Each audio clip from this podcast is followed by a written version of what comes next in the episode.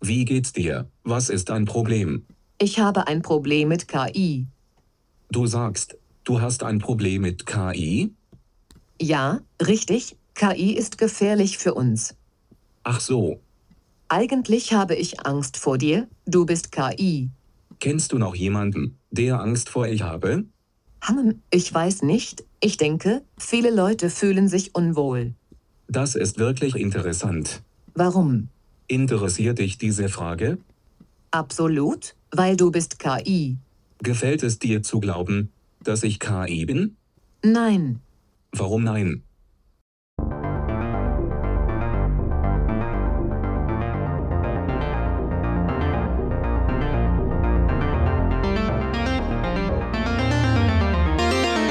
Wir schaffen das.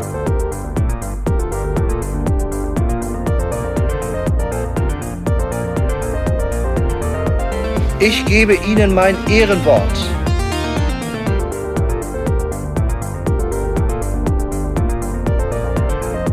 Wir lieben doch alle.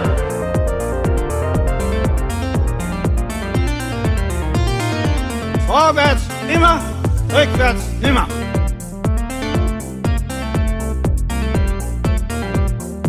Vielleicht werde ich auch mal eine interessante politische Person in diesem Land. Könnte doch sein.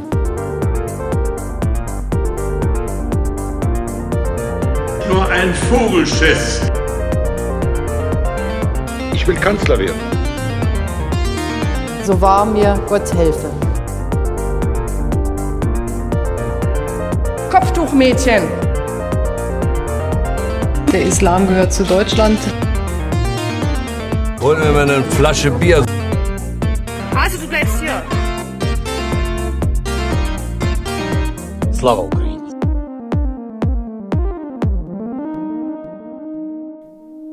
Willkommen zur zweiten Sonderfolge unseres Tu-Wort-Podcasts. Heute begrüßen euch Noah und Joachim. Wir reden heute über künstliche Intelligenz. Genauer gesagt reden wir über Diskurse zur künstlichen Intelligenz oder Diskurse über künstliche Intelligenz. Und dazu haben wir einen Gast eingeladen, nämlich Nina Kalva. Hallo. Ja, hallo. Nina, hallo, Nina. willkommen. ähm, du bist äh, an einer Institution, die auch mit KI anfängt, haha, einem KIT Karlsruhe. ähm, habt, ihr, habt ihr das gemerkt? Krass. Das ist wirklich, oder? Nicht Zufall. Ähm, und äh, bist dort als Linguistin äh, an, angestellt in einem Projekt äh, am Center for Rhetorical Science Communication Research on Artificial Intelligence ähm, in einer Forschungsunit, äh, die heißt Discourse and Narrative Unit. Ähm, eine Linguistin am KIT, was machst du denn dort? Ja, genau. Ähm, ich arbeite am Institut für Technikzukünfte ähm, am KIT und bin gleichzeitig angestellt an dem sogenannten Red AI Center, das von der Volkswagen Stiftung gefördert wird. Und das ist ein Verbundprojekt, also das sitzt hauptsächlich ähm, an der Universität Tübingen und äh, ist verbandelt quasi mit dem Institut für Technikzukünfte am KIT. Und es ist ein relativ großes ähm, Projekt, das ähm, aus fünf Research Units besteht. Und da ist der Fokus zum einen ähm, auf der Analyse von ähm, ja, Diskursen rund um KI und zum anderen aber auch ähm, gibt es Re Research Units, die sich mit Public Engagement beschäftigen, also wie eigentlich ein Dialog zwischen Wissenschaft und anderen Teilen der Gesellschaft äh, mit Bezug auf KI gelingen kann.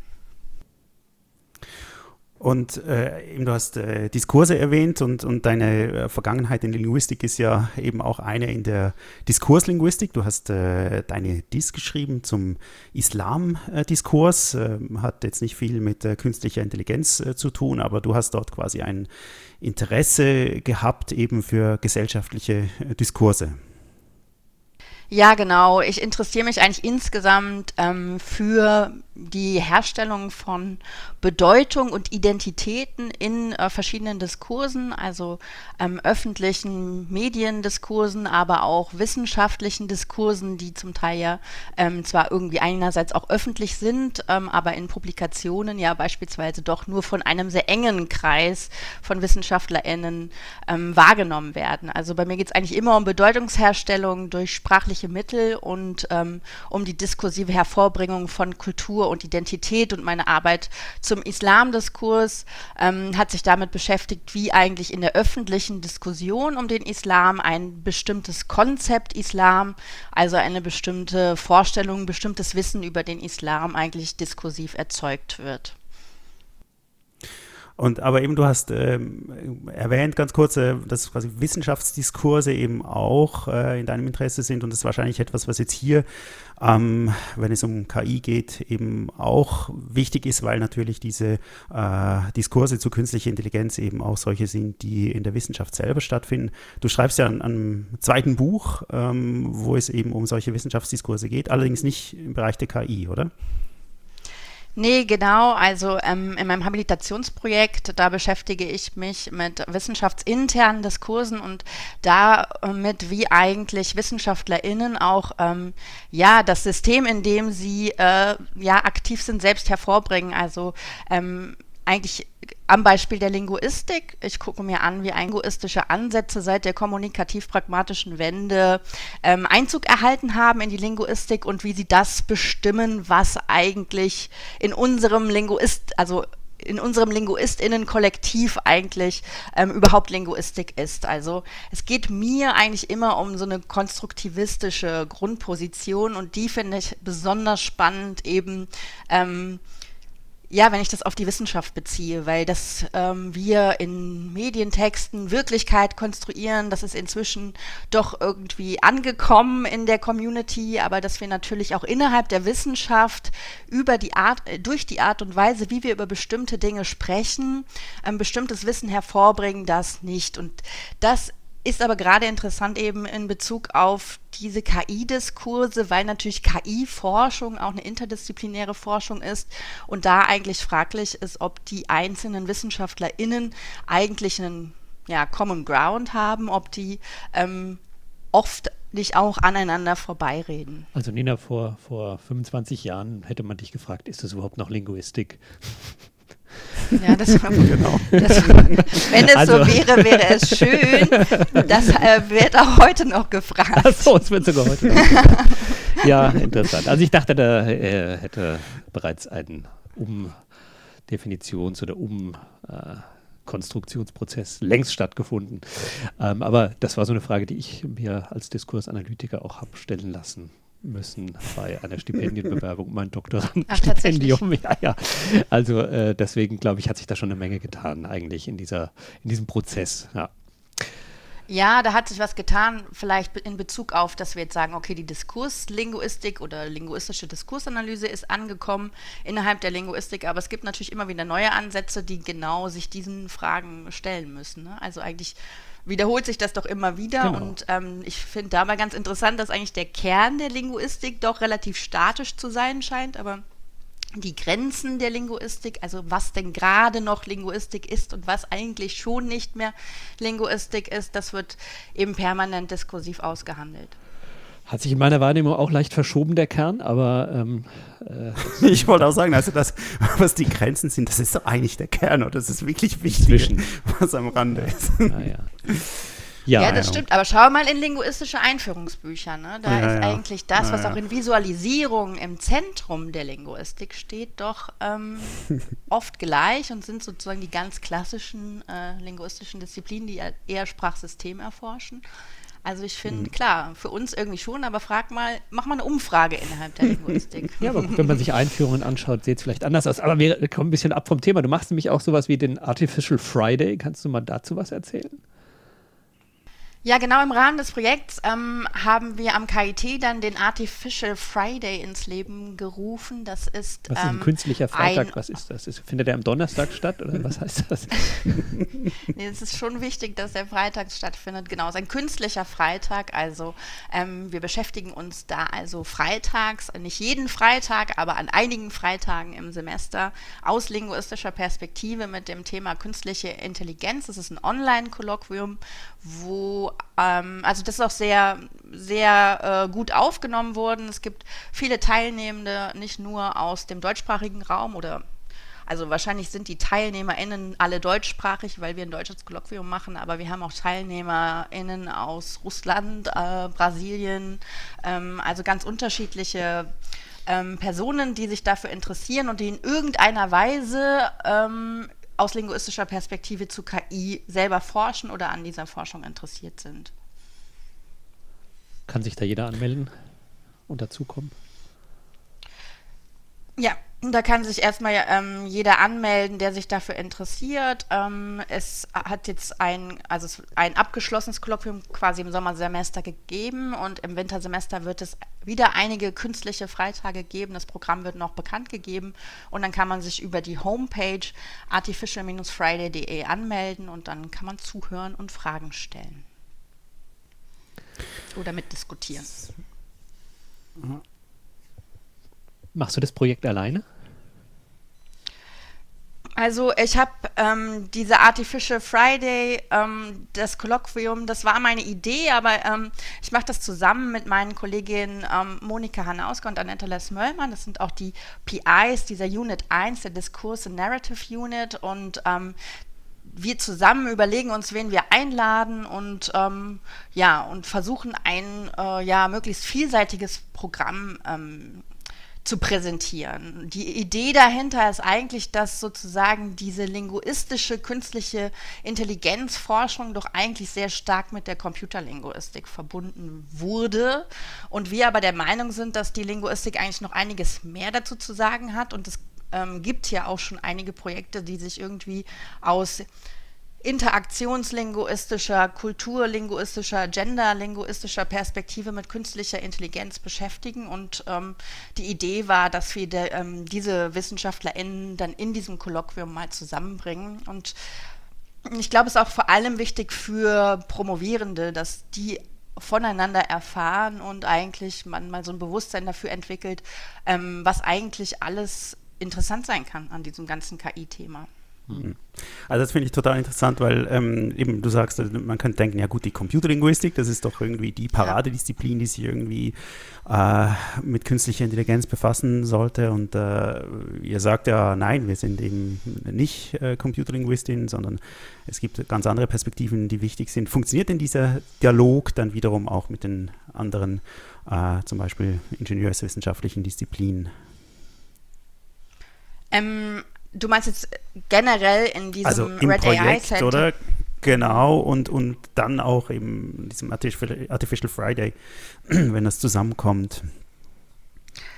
Naja, ja, am Artificial Friday nehmen ja vor allem LinguistInnen teil, obwohl wir auch Anmeldungen hm. bekommen aus der Praxis. Also es ist doch ganz interessant, dass sich ähm, Leute aus der Praxis jetzt dafür interessieren, was man eigentlich aus der Linguistik heraus noch so beitragen kann zu dieser KI-Forschung. Aber im Projekt generell ist es natürlich so, dass wir sehr viel in Dialog treten. Also es ist natürlich auch so angelegt, wir kooperieren mit ähm, dem Machine Learning Exzellenz Cluster in Tübingen und dem Cyber Valley und dort sind eben ähm, WissenschaftlerInnen, die aus dem Bereich der Informatik kommen und eben ähm, noch aus einer ganz anderen Perspektive natürlich an dem Thema künstliche Intelligenz dran sind. Ja, ich glaube, wir müssen, äh, um in die Diskussion äh, einsteigen, dann mal noch ein bisschen genauer definieren, was wir unter künstlicher Intelligenz überhaupt äh, verstehen. Ich meine, wir haben ja gerade am Anfang diesen Dialog gehört und ähm, Noah, wo kam der eigentlich her?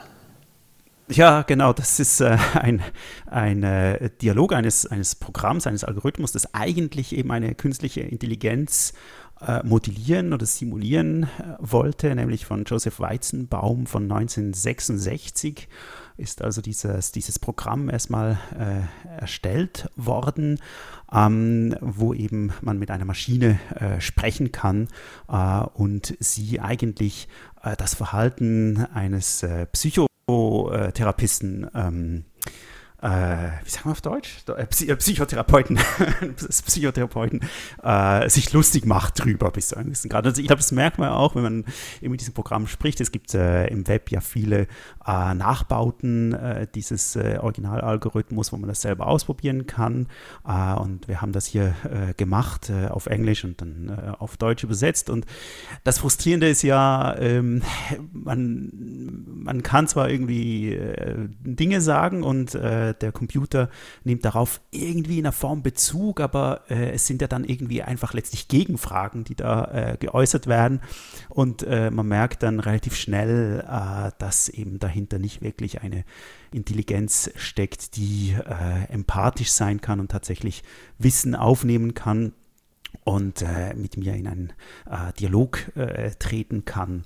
Aber ähm, ich möchte vielleicht doch nochmal, also muss ich nochmal einhaken. Also, ähm, ja. Denn äh, also, ist ja doch so, dass, also wurde ja von Weizenbaum entwickelt und also als eine von drei Varianten haben wir hier verwendet, nämlich Doktor, also äh, die Simulation eines Psychotherapeuten, der eben diese non-direktive Methode der klientenzentrierten Psychotherapie nach Carl Rogers anzuwenden vorgibt. Ja, also das ist nämlich eine bestimmte Art und Weise, äh, Psychotherapie zu betreiben, die eben äh, non-direktiv ist. Das heißt eben, äh, wo der Therapeut, die Therapeutin keine ähm, ja, kein, also keine Richtung im Gespräch irgendwie oder die Gesprächsrichtung beeinflusst, äh, sondern äh, sozusagen nur Nachfragen stellt.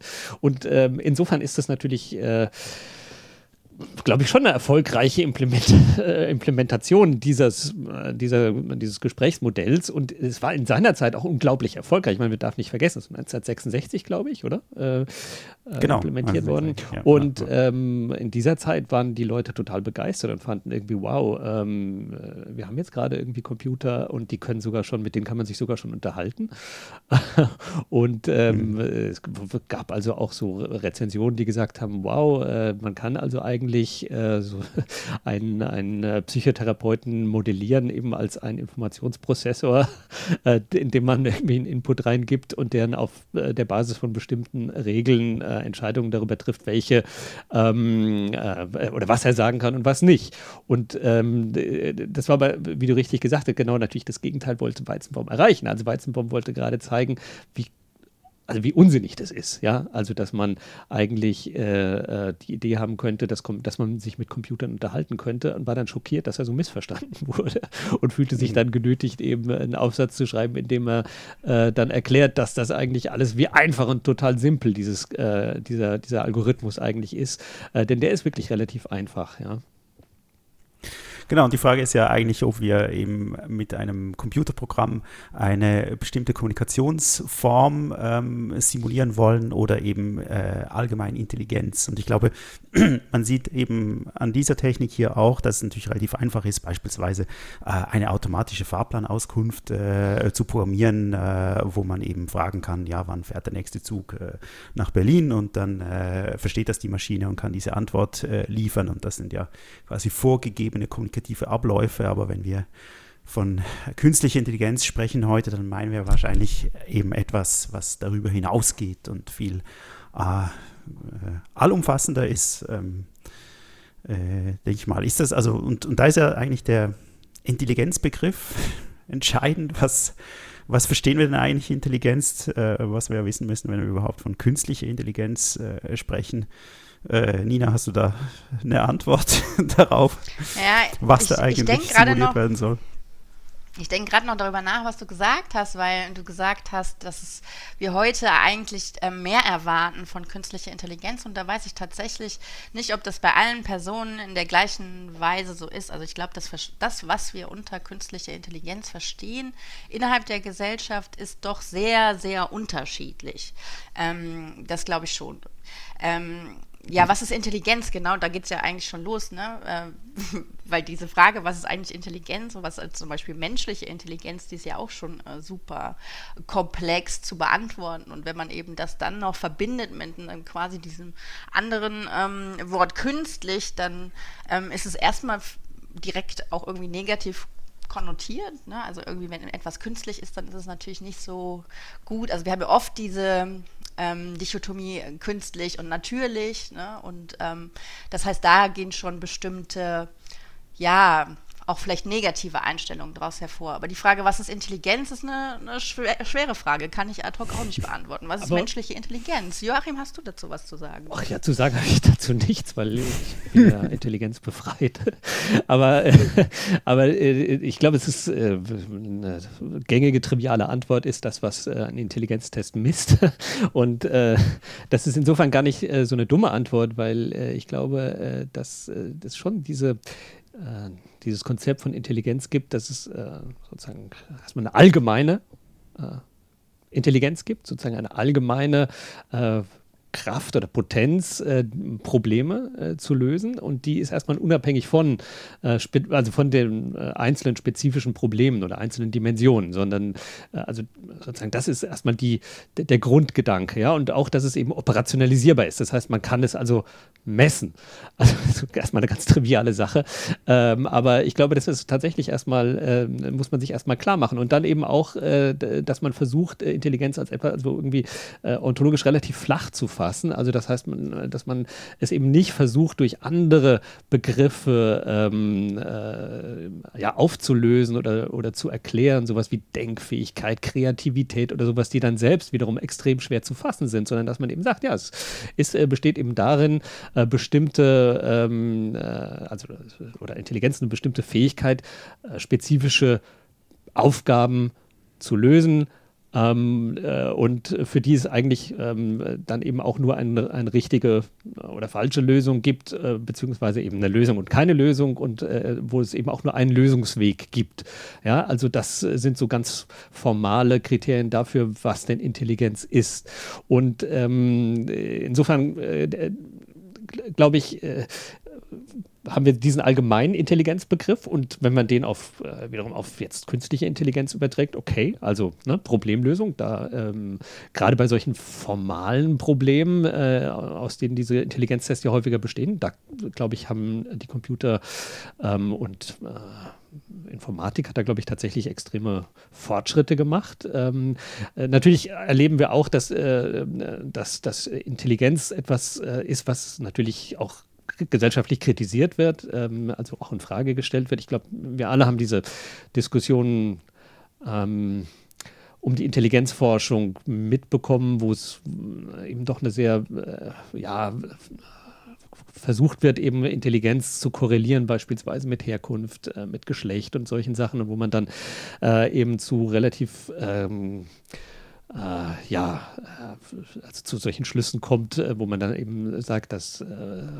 Hautfarbe beispielsweise mit Intelligenz korreliert und sowas, dass solche Ergebnisse ähm, in der Forschung ähm, äh, erzielt wurden, wobei man äh, die natürlich äh, unbedingt äh, kritisieren muss, äh, und zwar mit guten Gründen natürlich, äh, weil es natürlich zwar diesen globalen Anspruch der Intelligenzforschung gibt, ähm, aber andererseits wir eben doch mit relativ vielen soziokulturellen Relativierungen zu tun haben. Ne? Also es gibt andere, viele Einflussfaktoren, die die Intelligenzentwicklung oder die Lösung dieser oder die Fähigkeit zur Lösung von Intelligenztestproblemen ähm, forcieren oder eben äh, behindern. Ja? Also, ähm, also dass beispielsweise in entwickelten Gesellschaften die Lösung abstrakter Aufgaben ähm, tatsächlich eben stärker im Mittelpunkt von Bildungsprozessen steht als in äh, weniger differenzierten äh, äh, Gesellschaften und so weiter. Und äh, man, also auch, dass die Sozialisierung äh, natürlich eine Rolle spielt bei diesen Sachen. Ja? Also das heißt, ähm, wir haben zwar einerseits eben äh, bei der Intelligenzforschung den Versuch, sich abzugrenzen, gerade von Begriffen wie Denkfähigkeit, Kreativität und so weiter, Problemlösungskompetenz, damit man diese Begriffe nicht definieren muss. Ähm, äh, und äh, andererseits diesen Globalitätsanspruch. Äh, aber dass ähm, man, wenn man in so eine soziokulturelle Relativierung reingeht, dann eben sehr wohl äh, schon wieder spürt, dass es eine Notwendigkeit gibt, äh, ja, diese Theoretisierung weiter voranzutreiben, beziehungsweise die Frage zu stellen, was misst man denn eigentlich, wenn man äh, Intelligenz zu messen vorgibt? Ja, ich ähm, überlege nur gerade, ich meine, du hast jetzt so einen Intelligenzbegriff skizziert, aber ich weiß nicht, ob das sozusagen der allgemeine alltagssprachliche Begriff von Intelligenz ist, weil das ist doch eigentlich schon eher so, dass man Intelligenz als eine ja, bestimmte fähige Art äh, zu denken äh, begreift, aus der man dann eben auch ein ja, sinnhaftes Handeln ableiten kann. Und diese Fähigkeit schreibt man ja einfach vor allem dem Menschen zu.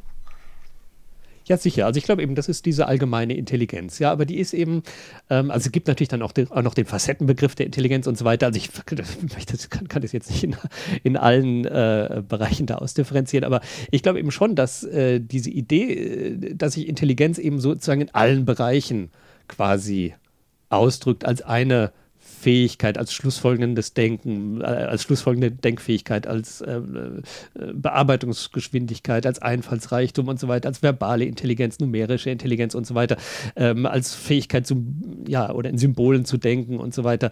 Ähm, also die Idee oder das, das, Konzept der allgemeinen Intelligenz, und ich glaube, wenn jemand sagt, das ist ein intelligenter Mensch, äh, dann, glaube ich, bezieht sich das schon darauf, dass diese Person in allen oder in vielen Bereichen eben eine besondere Fähigkeit hat, ähm, auch im Alltagssprachgebrauch. Aber also meine, was ich gesagt habe, bezieht sich eher auf die Intelligenzforschung natürlich, aber ich weiß nicht, ob sich das so stark unterscheidet. Ich, äh, ich, oder glaubst du, dass der so ein differenzierter Facettenbegriff der Intelligenz ähm, sich in der Gesellschaft schon durchgesetzt hat?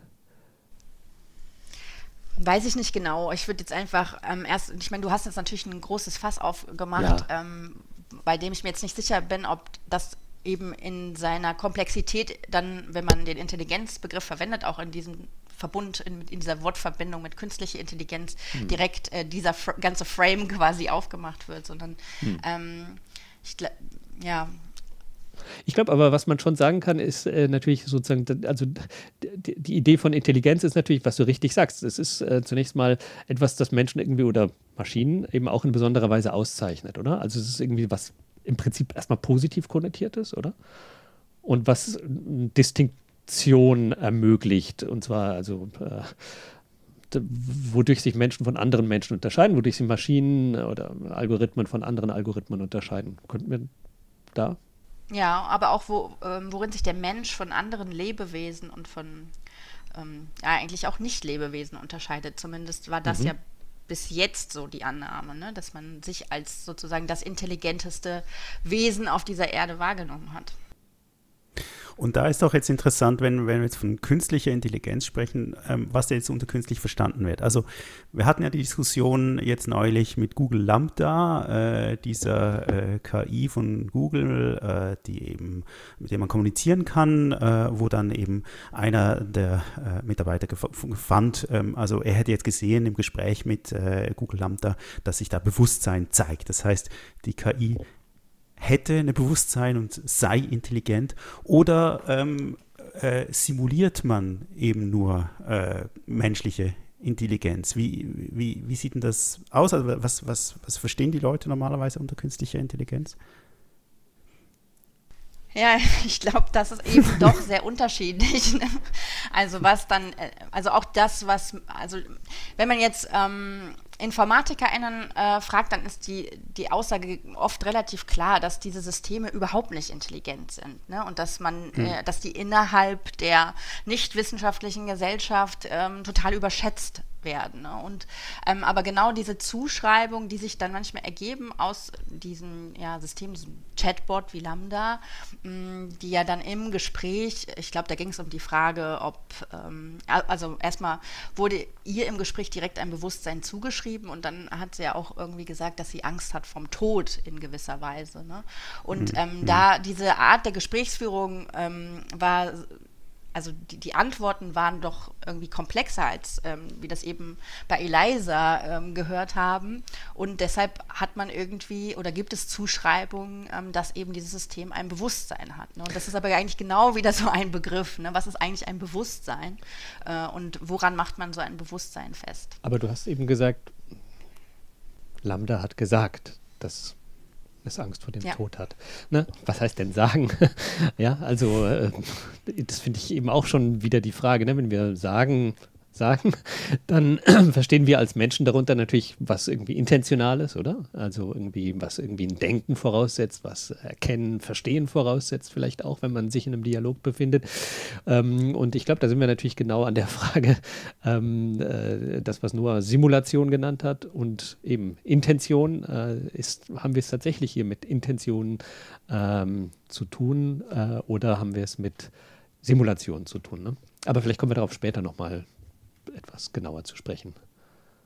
Ich finde es lustig, oder? Ich meine, der Turing-Test ist ja quasi eine Idee, sozusagen zu testen, ob eben eine Maschine äh, intelligent ist, indem man quasi einfach äh, äh, zwei Maschinen hat, die, miteinander, die, mit denen man sprechen kann und hinter einer Maschine steckt ein anderer Mensch und bei der anderen eben äh, die Maschine und wenn man nicht mehr äh, unterscheiden kann, äh, wer Mensch und wer Maschine ist, dann hat die Maschine den Turing-Test bestanden. Und da wird ja eigentlich überhaupt nicht definiert oder geklärt, ob jetzt quasi Intelligenz simuliert wird oder nicht, sondern es gibt einfach einen Praxistest, also wie, wie die Erfahrung ist. Und wenn ich das Gefühl habe, äh, ich äh, sitze da einer Intelligenz äh, gegenüber, dann ist sie eben intelligent. Und ist das das vielleicht auch, was, was im allgemeinen KI-Diskurs ähm, vielleicht das entscheidende Merkmal ist, ob, äh, wenn ich, keine Ahnung, jetzt äh, Siri verwende oder einen Roboter habe oder so und äh, das fühlt sich an, als ob diese Maschine intelligent sei, dann schreibe ich ihr eben künstliche Intelligenz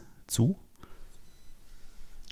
Ja, ich würde es schon so sehen, dass Menschen ähm, eben diesen Maschinen Intelligenz zuschreiben. Also in dem Fall war es ja tatsächlich so, dass ähm, dieser Google-Mitarbeiter davon überzeugt war, dass ähm, Lambda ein Bewusstsein hat und der geht ja sogar so weit, dass er eigentlich Rechte einfordert. Ne? Er möchte ja eigentlich mhm menschliche Rechte für eben diese, dieses KI-System, weil er sagt, ähm, das System hat ein Bewusstsein und ist eben so intelligent, dass es sich nicht mehr unterscheidet vom Menschen. Und das ist dann eben eine Zuschreibung. Ich meine, diese Zuschreibung ähm, wurde jetzt von diesem Google-Mitarbeiter, die meisten verneinen ja eben genau diese Zuschreibung beziehungsweise es gibt sicherlich mhm. ähm, auch viele Leute, die das ähnlich bewerten würden, aber es gibt natürlich noch keine Verständigung darüber. Also ich glaube, dass diese Zuschreibung von wie intelligent ist künstliche Intelligenz wirklich, die geht doch sehr weit auseinander. Auch hat auch was ähm, mit dem Verständnis eben für diese Machine Learning und Deep Learning Systeme zu tun, denke ich.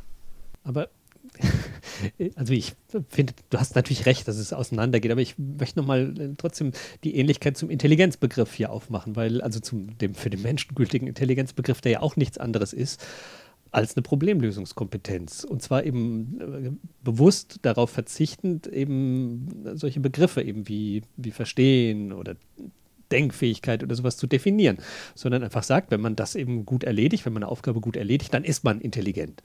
Ja? Und man kann das eben operationalisieren, man kann es quantifizieren und so weiter. Und ähm, beim Turing-Test ist es was ähnliches, wobei natürlich eben, und das ist, finde ich, wiederum sehr spannend und deswegen ist natürlich auch ähm, KI ähm, eng verknüpft mit Sprache. Ja? Ähm, auch hier beim Turing-Test, ähm, genauso wie beim Weizenbaum-Experiment, äh, ist eben dann doch die Sprachfähigkeit das, äh, was ähm, als das Kriterium äh, herhalten muss ähm, und vielleicht eben auch da äh, wiederum die Ähnlichkeit äh, zu dem, was wir vorher gesagt haben, der Mensch als vermeintlich einziges sprachfähiges Wesen ähm, und äh, das sozusagen als, als äh, oder die Sprachfähigkeit dann eben wiederum nehmend als das Kriterium für eine dem Menschen ebenbürtige Intelligenz. Also, aber natürlich hast du recht, es gibt darüber hinaus noch, auf dieser Basis, glaube ich, die, die dem irgendwo dann doch vielleicht zugrunde liegt, wahrscheinlich doch sehr unterschiedliche Vorstellungen davon, ähm, die ja dann auch äh, sich in Popkultur und so weiter ganz anders niederschlagen können und äh, völlig richtig. Ja, aber da sprichst du auch natürlich was an. Es ist halt diese Sprachfähigkeit, aber eben auch eben dieses kreative Element. Ne? Also KI wird jetzt ja auch schon ähm, im Bereich der ähm, Literaturerstellung oder Filmerstellung eingesetzt und fügt ähm, bestimmte Elemente auf eine ganz eigene Art und Weise zusammen, dass man jetzt sagen kann, okay, das ist jetzt gut, also natürlich wird es bewertet hinsichtlich, okay, das ist jetzt gute Literatur oder schlechte Literatur. Aber man kann sich natürlich fragen, müsste man jetzt andere Maßstäbe ansetzen? Aber auch da geht es so weit, dass es eigentlich Sprachfähigkeit, Kreativität, auch diese äh, Fähigkeit zu künstlerischen Schaffen, das sind einfach Eigenschaften, die man bis jetzt nur dem Menschen zugeschrieben hat. Und ähm, nun gibt es eben auch äh, Systeme, die ähm, das auch können. Und die sind eben nicht menschlich. Aber bei, bei äh, Literatur insbesondere finde ich das ja schon lustig. Ich meine, es gibt eine lange Tradition äh, von, von äh, quasi maschinell erstellter äh, Literatur mit irgendwelchen Algorithmen, die äh, auf Zufallsbasis äh, irgendwie Wörter kombinieren mit irgendwelchen Regeln und so weiter.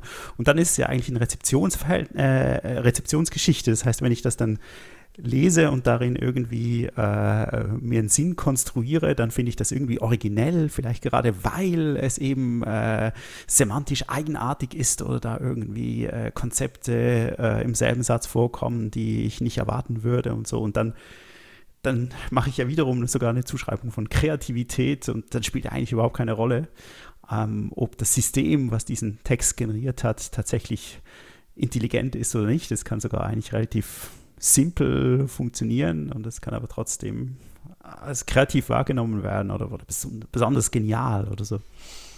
Mm, ja, das stimmt sind eigentlich auch immer Zuschreibungspraktiken, ja.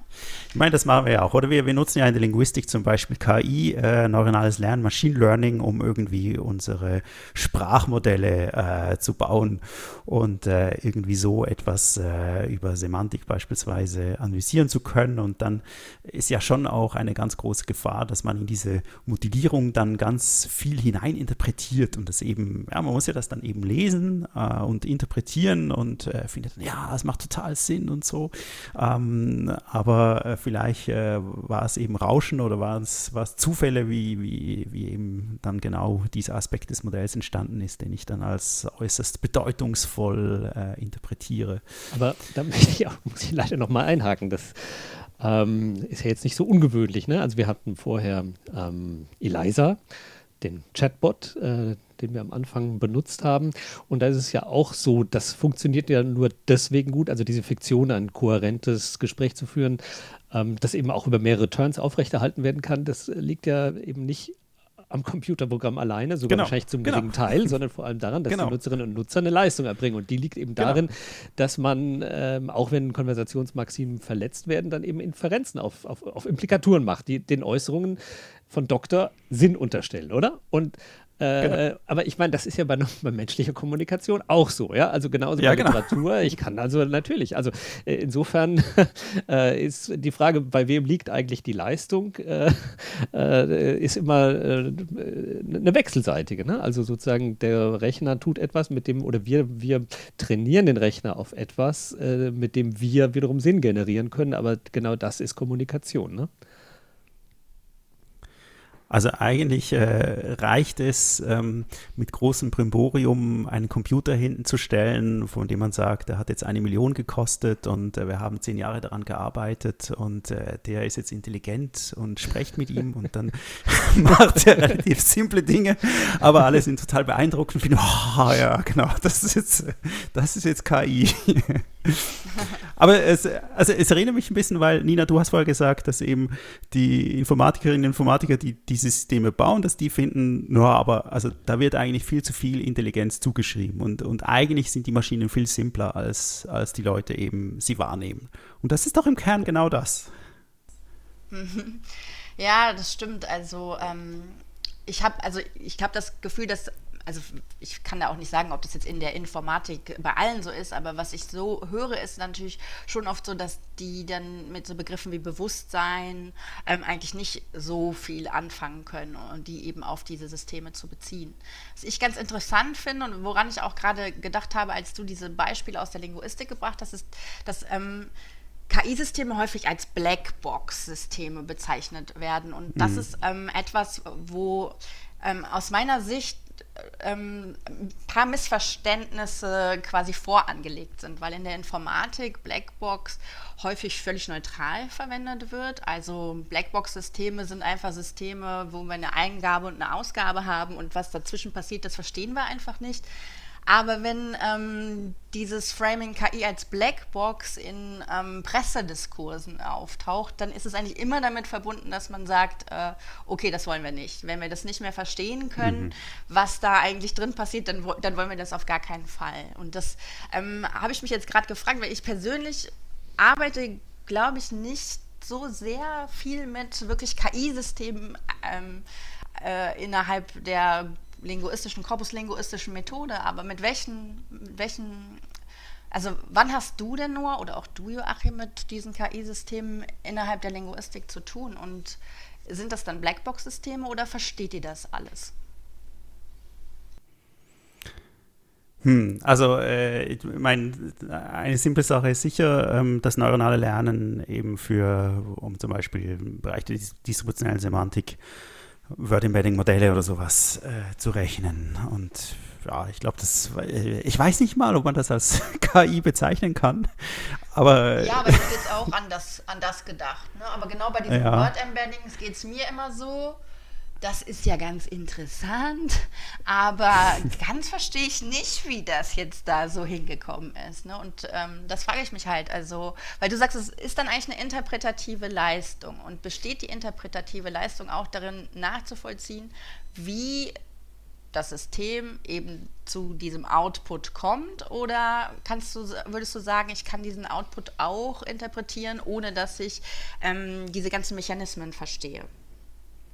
Na, das Problem ist halt, weil man äh, kennt die Grundprinzipien des, des Mechanismus. Und ich finde, also ich glaube, für mich ist ähm, sozusagen der schlagende Grund, dass äh, ich ähm, sehr ähm, einverstanden bin mit den Prämissen der distributionellen Semantik, die halt sagt, dass äh, die Bedeutung eines Wortes ein Gebrauch ist. Das heißt, ich muss eigentlich systematisch irgendwie erfassen, wie ein Ausdruck äh, verwendet wird. Dafür brauche ich äh, große Datenmengen ähm, und dann kann ich das äh, modellieren. Und ich meine, das macht ja ein solches System eigentlich, wie wir es irgendwie mit Kollokationsprofilen eigentlich schon lange machen, aber treibt es natürlich äh, auf die Spitze, indem es eben systematisch äh, gemacht wird und differenzierter gemacht wird.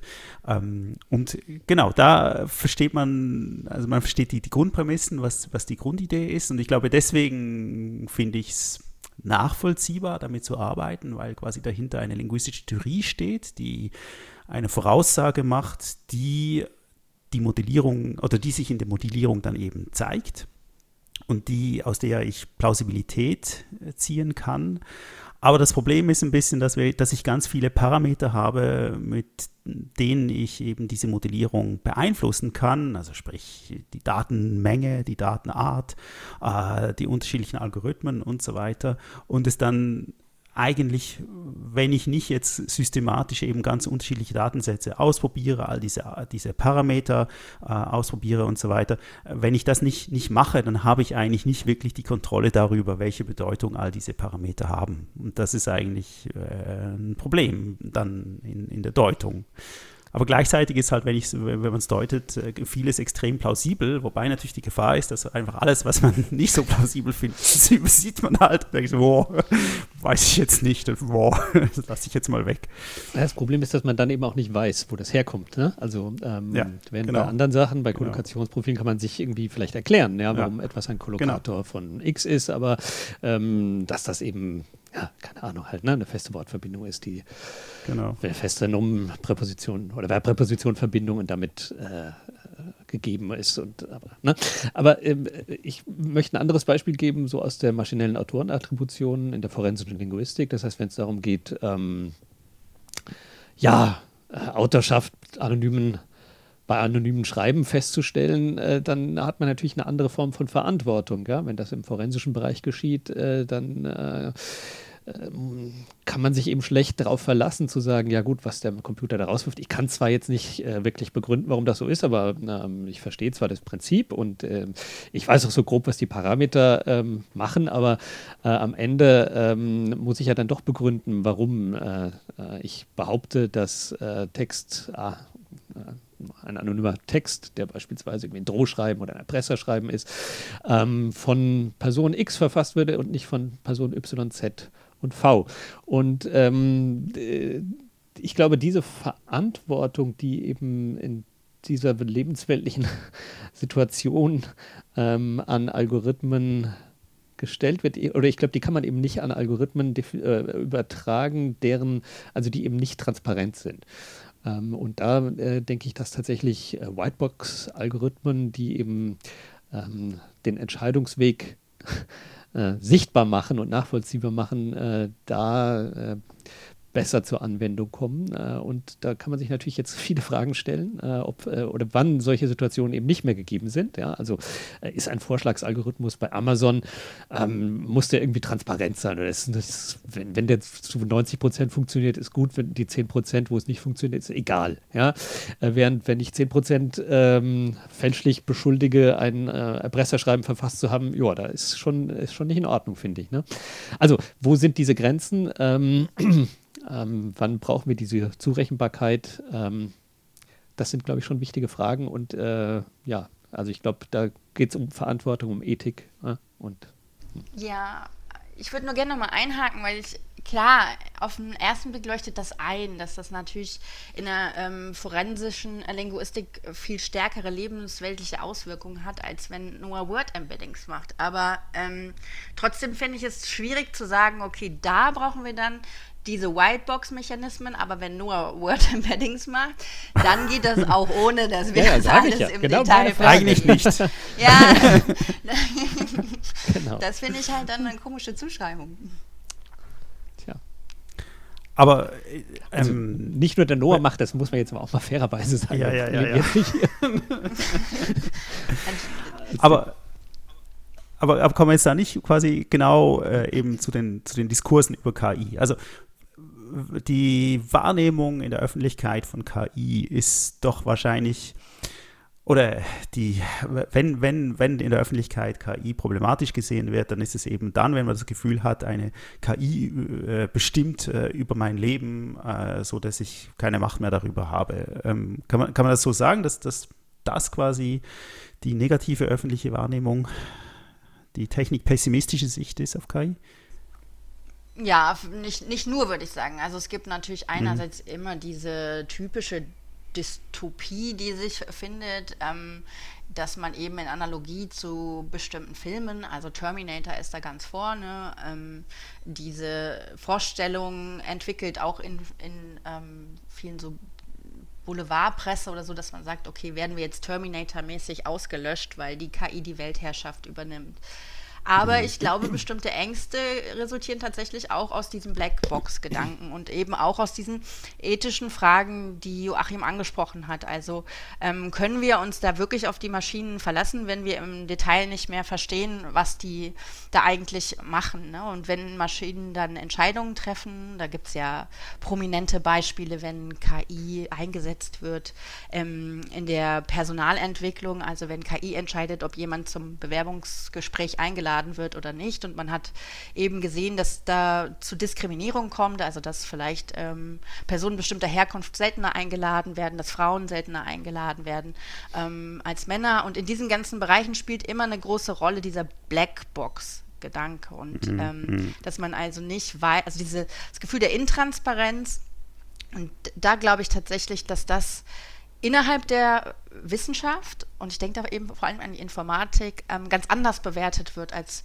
ähm, in der Öffentlichkeit. Also dass man eben in der Informatik oft hört, hey, das ist doch gar kein Problem, das ist ja sogar das, was wir wollen. Wir wollen ja gar nicht mehr alles im Detail verstehen. Wir wollen eine Eingabe Aha, haben und eine ja, Ausgabe ja. Mhm. haben und ähm, mhm. das ist eigentlich das, die Errungenschaft, ja, dass, das, dass die Maschine das macht und dass es aber in der Öffentlichkeit ähm, sehr negativ aufgefasst wird und was ich eben auch interessant daran finde, ist, dass eigentlich die Wissenschaft aber genau darauf wieder reagiert. Also jetzt gibt es ja verstärkt sowas wie Explainable AI, ja. Also ähm, wir mhm. brauchen eigentlich eine KI, die komplett erklärbar ist und eben dann eben diese White Box darstellt. Und ich glaube, also es gibt eben da ganz unterschiedliche Ängste und die resultieren tatsächlich eben ganz stark auch aus dem sprachlichen Umgang mit. Ähm, Aber bei Blackbox fällt mir natürlich noch was anderes ein, ähm, nämlich ja. Behaviorismus. Also ich meine, ähm, diese Vorstellung davon, äh, Menschen als Blackbox äh, zu ähm, äh, modellieren, also das heißt, ich setze ähm, ein Lebewesen einem Reiz aus und ähm, der wird irgendwie innerlich verarbeitet und dann habe ich eine Reaktion darauf. Ähm, kennen wir ja aus äh, eben aus, aus äh, dem, was wir behavioristische Verhaltenstheorien nennen, die wir, ähm, würde ich sagen, in den Sozialwissenschaften ja doch lange hinter uns gelassen haben. Ja? Ähm, und vielleicht auch mit gutem Grund, weil ähm, man, glaube ich, nur, also, oder weil wir eben verstehende Wesen sind. Ja? Das heißt, wir reagieren nicht äh, auf den Stimulus immer gleich, äh, sondern weil wir äh, interpretierende, verstehende äh, Deutung erzeugende und damit eben auch ähm, interpretativ handelnde Wesen sind.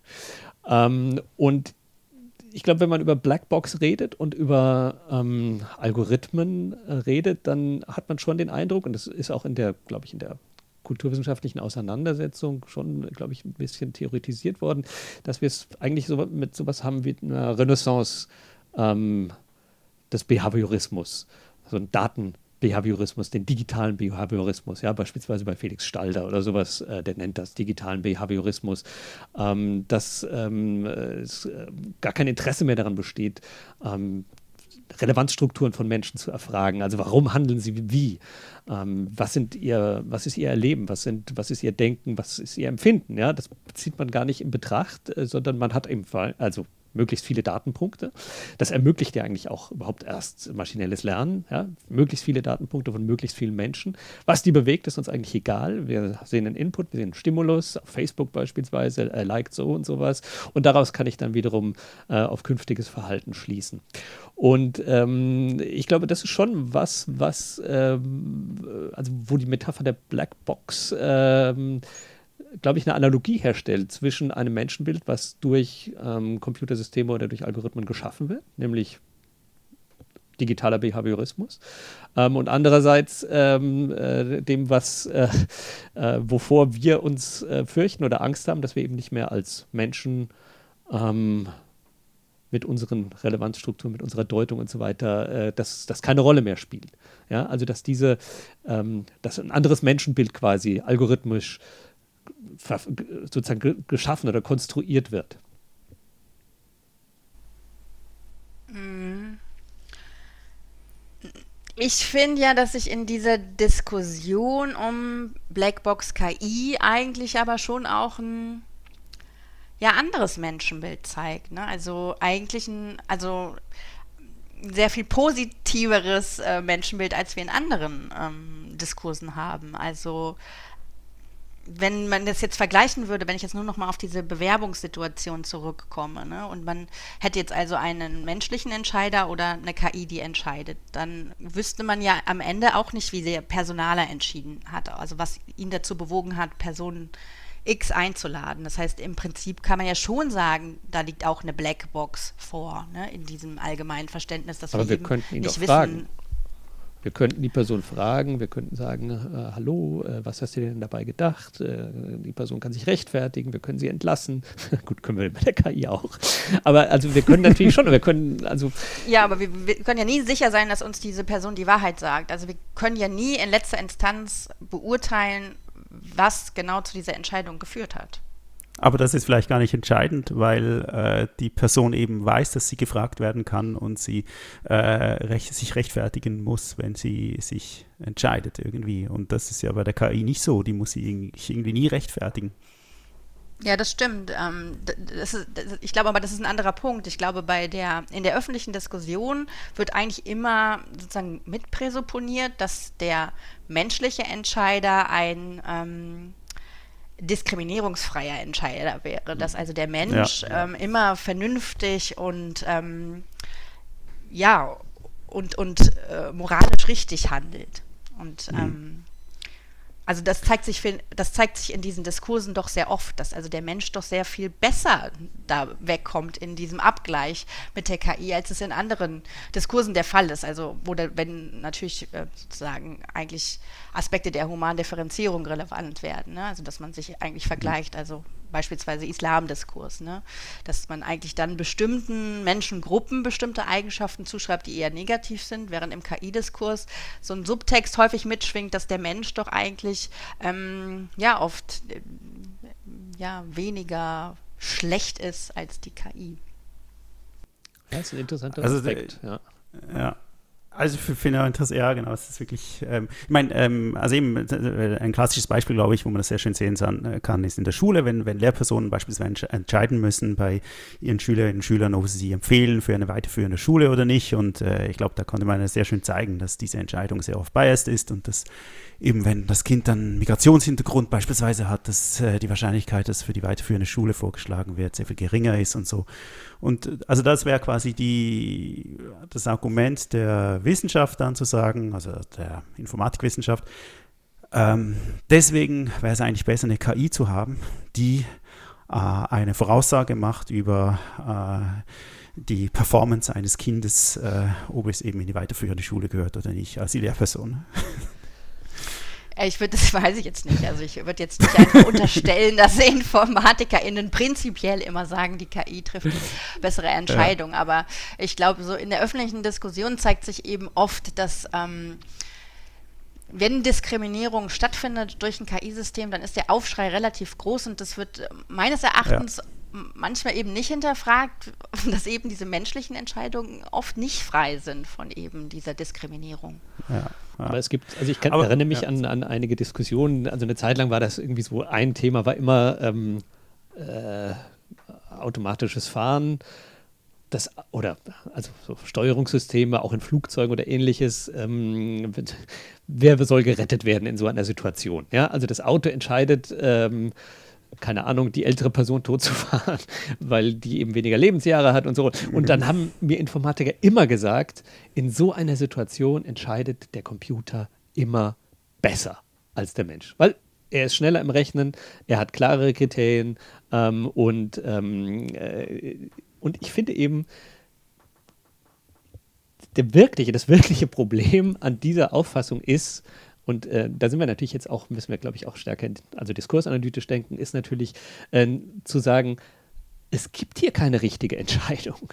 Ja, ähm, es klingt immer so einfach zu sagen, ja, also äh, äh, der Computer trifft dann die richtigere Entscheidung. Das ist natürlich Quark. Es gibt keine richtige Entscheidung. Es gibt keine Entscheidung, die uns sagt, bring, äh, das Auto soll lieber den, äh, die, äh, die, Oma als, als das Kind totfahren. Ja, es gibt da eben diese einfache äh, richtig oder falsch. Das gibt es eben dann nicht, wenn wir es eben mit Interpretierenden, mit äh, Subjekten zu tun haben, ja? mit, mit sehr unterschiedlichen Relevanzstrukturen. Und ähm, äh, äh wir können, glaube ich, eben auch keine, keine Software entwickeln, die äh, dieser Komplexität und auch dieser Vielfalt an Werthaltung, die es in einer Gesellschaft gibt, äh, die denen gerecht werden kann. Ja, und ich glaube, insofern sind diese Vorstellungen ähm, an denen wir KI messen, aber eben auch menschliches Verhalten äh, messen, äh, in, in solchen Situationen oder in solchen zugespitzten Situationen ähm, eigentlich äh, ja, nicht richtig. Also insofern würde ich dafür plädieren, dass wir hier wirklich äh, versuchen, die, die, diskursanalytische Position einzunehmen, die auch äh, Nina, die du die ganze Zeit versuchst äh, stark zu machen, zu sagen, hey, guck, ich beschreibe ja erstmal nur, was, was ist eigentlich in der Gesellschaft los. Äh, es geht uns sicherlich, haben wir auch mitunter eine KI-kritische Haltung ähm, und die können wir auch gerne äh, ausbreiten, aber äh, also der Hinweis, den finde ich natürlich wirklich interessant, den du gemacht hast, dass, dass es da immer sozusagen den Double Bind gibt, dass es um die anthropologische Differenz eben auch immer geht. Ne? Wie ist der Mensch anders als die Maschine oder als, als der lernende Algorithmus? Und in dem Fall äh, nehmen wir eben äh, die KI als Folie zur, ja, äh, invektiven Selbstverbesserung oder ja, Aufwertung. Aber mich würde das jetzt doch noch äh, interessieren mit, diesem, mit diesen diskursiven Positionen. Ähm, also wenn wir eben diese kritischen Positionen haben, wie zum Beispiel Cathy O'Neill mit den Weapons of Math Destruction, äh, wo sie irgendwie zeigt, wie quasi solche KI-Systeme äh, Wahlen manipulieren und so. Ähm, oder dann äh, die ganzen Diskussionen um Predictive Policing, äh, wo, wo, quasi ja, vorausgesagt wird, dass jemand ein Verbrechen begehen wird, weil halt äh, die KI das äh, voraussagt und so. Wie, wie ist jetzt da die Position auf wissenschaftlicher Seite darauf, die Reaktion darauf? Ja, ich kann, das kann ich jetzt nicht im Detail beantworten, weil wir natürlich, wir, wir sind ja auch noch ganz am Anfang des Projekts und wir ähm, haben uns jetzt zur Aufgabe gesetzt, ähm, eben bestimmte KI-Konzepte zu untersuchen in eben bestimmten ähm, ja, Teilen der Gesellschaft und ich rechne explizit die Wissenschaft eben als Teil der Gesellschaft und stelle sie nicht der, der Gesellschaft mhm. gegenüber. Und ähm, da das ist jetzt eben auch die Frage. Ne? Im Moment stellen wir uns eben noch genau die Frage, wie können wir das überhaupt untersuchen? Wer redet eigentlich wo, wann über KI und was sind eigentlich relevante Orte der Bedeutungsaushandlung?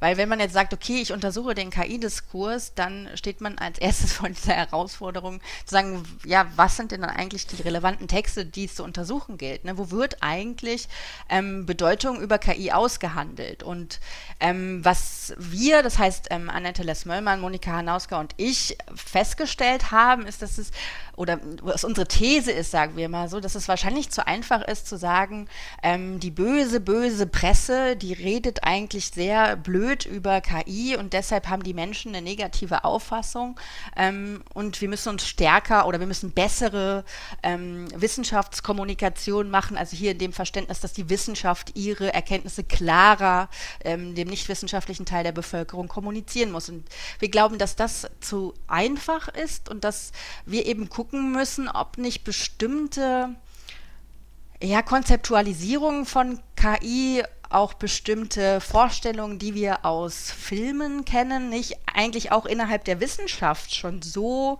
sedimentiert sind, dass mhm. eigentlich auch die Wissenschaft, also die Wissenschaft, das heißt die einzelnen Disziplinen, die an KI forschen, ihre Position noch einmal hinterfragen müssten und ähm, gucken müssten, ob nicht eigentlich in der ähm, in der Kommunikation in wissenschaftlichen Publikationen beispielsweise ähm, nicht auch schon bestimmte ähm, ja, Konzeptualisierung von KI vorherrschen, die vielleicht dann eben auch hm, das ganze gesellschaftliche, das allgemeine gesellschaftliche Bild ähm, in einer gewissen Art und Weise steuern. Und ähm, da ist es die Aufgabe des Red AI Centers, und wir sind ja, wir arbeiten ja interdisziplinär, also ähm, als geisteswissenschaftliche Disziplinen sind ja neben der Linguistik in Tübingen also die Rhetorik und äh, die Medienwissenschaft, äh, Filmwissenschaft beteiligt.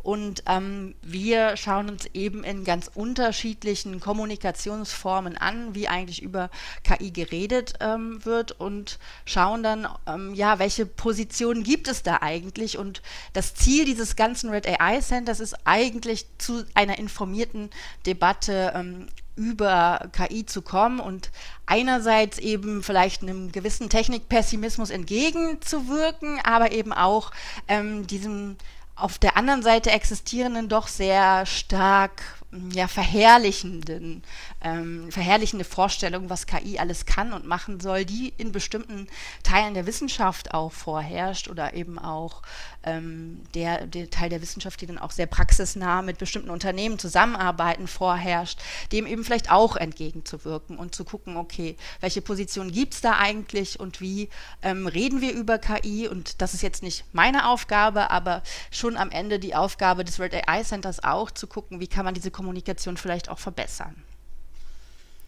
Aber ihr lasst, lasst euch doch nicht äh, instrumentalisieren als Marketingabteilung quasi der, der, Wissenschaft, sondern sagt eben, nein, es ist komplexer, man muss eben, äh, und das ist ja das Interessante, das eben diskursanalytisch an, anzugehen, um äh, diese Diskurse in ihrer Komplexität zu verstehen. Nee, also äh, das ist natürlich ganz wichtig, dass wir uns nicht irgendwie verstehen als eine Marketingabteilung. Ich glaube, da sind wir auch selber alle zu kritisch ja, ja. Ähm, als ähm, Geistes- und Kulturwissenschaftlerin, als dass wir gute, äh, eine gute Marketingabteilung wären. Ja. Ähm, aber ja, also in erster, jetzt ist erstmal die Aufgabe zu gucken, ähm, welche unterschiedlichen Konzepte gibt es eigentlich, welche Konzepte, die ähm, also auch im Bereich der ähm, Popkultur, im Bereich Literatur und Film eigentlich schon eine lange Tradition haben tauchen in Presse- und Social-Media-Diskursen auf und vielleicht auch in wissenschaftsinternen Diskursen und wie beeinflussen eigentlich diese unterschiedlichen Diskurse sich gegenseitig? Hast du da, ähm, also das heißt, äh, ihr guckt euch äh, eben auch Social Media äh, zum Beispiel an, irgendwie Reaktionen auf, äh, keine Ahnung, äh, solche Sachen wie jetzt eben zum Beispiel diese Lambda-Geschichte oder, oder wie auch immer, oder wie muss man sich das vorstellen? Genau, also wir ähm, also das ist jetzt auch erstmal der Punkt, dass man sagt, okay, was ist eigentlich der KI-Diskurs? Wann reden wir eigentlich immer über künstliche Intelligenz? Und ähm, dann gucken wir uns einfach erstmal, also ein erster Zugang ist natürlich über bestimmte Teildiskurse, dass wir uns dann mal angucken, ähm, wie wird dann über Deepfakes geredet, also welche Auswirkungen haben Deepfakes dann ähm, auf eine bestimmte Kommunikation.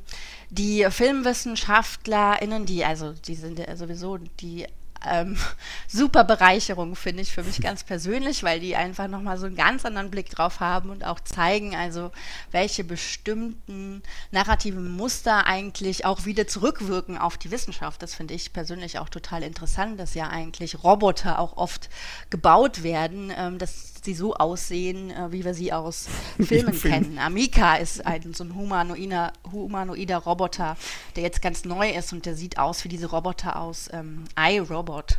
Also es ist ganz mhm. interessant, dass das eben auch ja schon Auswirkungen hat aufeinander und eben nicht nur die eine Seite auf die andere, was man halt meinen könnte, ja, dass die, die, die Filmleute gucken, was geht so in der Wissenschaft und dann eben irgendwie eine Art von Science Fiction entwickelt, sondern dass diese Science Fiction auch wieder zurückwirkt auf die Leute, die eben KI entwickeln oder Roboter bauen und das finde ich ganz mhm. interessant. Also im Moment geht es darum, erstmal ähm, bestimmte ja, ich sage jetzt mal so, Orte der äh, Bedeutungsaushandlung zu identifizieren. Und da stellt man schnell fest, dass das ja auch in ganz unterschiedlicher Weise funktioniert. Also ob man jetzt auf Twitter redet, TikTok finde ich ein sehr interessantes Medium, äh, in der viel ausgehandelt wird auch. Und dann ähm, gucken die Filmwissenschaftler sich eben ganz viel natürlich die Filme an.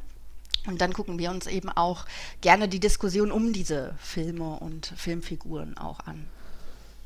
Aber ich möchte mal nachfragen, ähm, ich, also ihr schaut das sozusagen jetzt diskursanalytisch an, aber gehört da nicht auch eine Dispositivanalyse dazu? Also kann man ähm, das Reden über KI loslösen von dem, was KI ähm, oder wie KI eigentlich unsere Gesellschaft zurichtet? Wie meinst du das genau? Also das heißt, ähm, äh, ist das Reden über KI völlig frei davon, was KI mit uns im Alltag macht, meine ich damit? Also kann man das nicht, muss man das nicht aufeinander beziehen? Ähm, also das heißt, muss man nicht schauen, ähm, wie sind eigentlich, ähm, welche Konsequenzen hat KI beispielsweise ähm, wenn sie angewendet wird äh, in der Schufa ähm, für die Errechnung eines Kreditwürdigkeitsscores ähm, äh, oder bei Predictive Policing. Ähm, also sozusagen, da gibt es eine Praxis, wie KI gemacht wird, wie KI eingesetzt wird ähm, und das hat real lebensweltliche Konsequenzen und äh, das beeinflusst ja doch womöglich auch, wie darüber gesprochen wird. Und äh, ich, die Frage ist, wer es nicht, ähm, oder also kann man sozusagen sich nur die also nicht nur, Entschuldigung, sich ausschließlich die, die Narrative anschauen, ohne sozusagen, also, ne, also wenn du, du hast gesagt, ja, wir möchten den Technik, äh, einerseits äh, äh, ähm, die, die, die, Technikphobie oder die Technikangst äh, vielleicht entgegenwirken, aber auf der anderen Seite eben auch dem Hype. Äh, ähm, aber muss man das nicht zurückbeziehen auf das, was sozusagen diskursiv durch KI eben auch gemacht wird, ja, also weil, das, weil, weil äh, KI ist eben auch etwas, äh, das äh, den Diskurs ja eingreift. Ja, ja, ja, ich glaube, jetzt habe ich verstanden, was du meinst. Ja, doch, absolut. Ich glaube, deshalb ist es ja eben auch wichtig, dass dieses Red AI Center in Verbindung steht eben mit der was man als vielleicht als eigentliche KI-Forschung bezeichnen würde und eben auch sich tatsächlich, äh, natürlich gucken wir uns die ganze Zeit an, ähm, wo ist KI überhaupt relevant und welche Auswirkungen hat das. Ähm, wir jetzt in dieser Diskurs- and Narrative Unit, ähm, wir gucken uns jetzt spezifisch eben das ähm, ja kommunikative Aushandlung von äh, Bedeutungs, äh, ja, Komponenten von KI an. Das heißt, wir haben den Fokus eben auf die Art und Weise, wie über ähm, KI gesprochen wird in sozialen Medien, in wissenschaftlichen Texten, in Pressetexten. Aber wir sind ja eben immer die ganze Zeit verbunden mit einerseits eben den anderen geistes- und kulturwissenschaftlichen Disziplinen, aber eben auch den ähm, ja, Machine Learning ähm, WissenschaftlerInnen, den InformatikerInnen, den äh, Leuten auch aus der Praxis, die eben ähm, ja, KI-Systeme entwickeln und versuchen da eben den Diskurs irgendwie zu erfassen. Aber im Moment, äh, wie gesagt, stehen wir noch am Anfang und ich muss sagen, dass ich je länger ich eigentlich dran sitze am Thema, äh, doch immer wieder merke, wie schwierig es eben genau zu erfassen ist, weil die ähm, unterschiedlichen Orte der Bedeutungsaushandlung doch sehr unterschiedlich sind und da teilweise es einen Austausch gibt und teilweise auch nicht. Und da müsste man jetzt eigentlich erstmal so eine gewisse Kartierung machen, wo eigentlich überhaupt, ja, wie du sagst, KI überhaupt zum Tragen kommt, aber auch wo, ähm, ja, über welche Teildiskurse in welcher Art und Weise gesprochen wird und in welchen ähm, ja, Kommunikationsformen das eigentlich geschieht. Ich habe auch den Eindruck, dass es eben auch Praktiken sind. Ne? Also das heißt, dass man versucht oder dass man eben mit Algorithmen interagiert, um eben beispielsweise zu vermeiden, in eine bestimmte Kategorie einsortiert zu werden oder sowas, dass man bestimmte Suchanfragen bei Google nicht stellt, weil man Angst hat, äh, äh, gegebenenfalls irgendwie ähm, in die Kategorie, äh, keine Ahnung, Extremist oder sonst irgendwas zu fallen. Mhm. Dass man, ich meine, machen wir ja alle, oder? Also ich meine, wir haben, also wir sind uns bewusst, dass sozusagen unser Verhalten ja ständig ähm, algorithmisch ausgewertet wird und wiederum natürlich in jeder Aktualisierung äh, des Algorithmus oder wenn er nicht sowieso ständig lernt, ähm, ja, wieder auf uns zurückgespielt zu werden. Ne? Und ähm, also ich finde, also das eben auch in der, in der in den, in den Praktiken, die wir täglich vollziehen, ja, dass wir vermeiden, keine Ahnung, Google Maps zu nutzen und alles Mögliche, was ich zumindest tue, um mich so ein bisschen diesen, äh, äh, ja, der algorithmischen Erfassung zu äh, entziehen, äh, dass das natürlich alles Reaktionen darauf sind, äh, eben auf das, was, äh, oder auf das, was uns KI eben zuschreibt, ne? also auf diese, ähm, ja, also auf diesem, wie ich finde, eben auch äh, richtig beschrieben von, von, von Felix Stalder als ähm, ja, digitalen ähm, Behaviorismus, ja, und dem ich mich natürlich nicht, in dem ich mich als Mensch quasi nicht wiederfinde.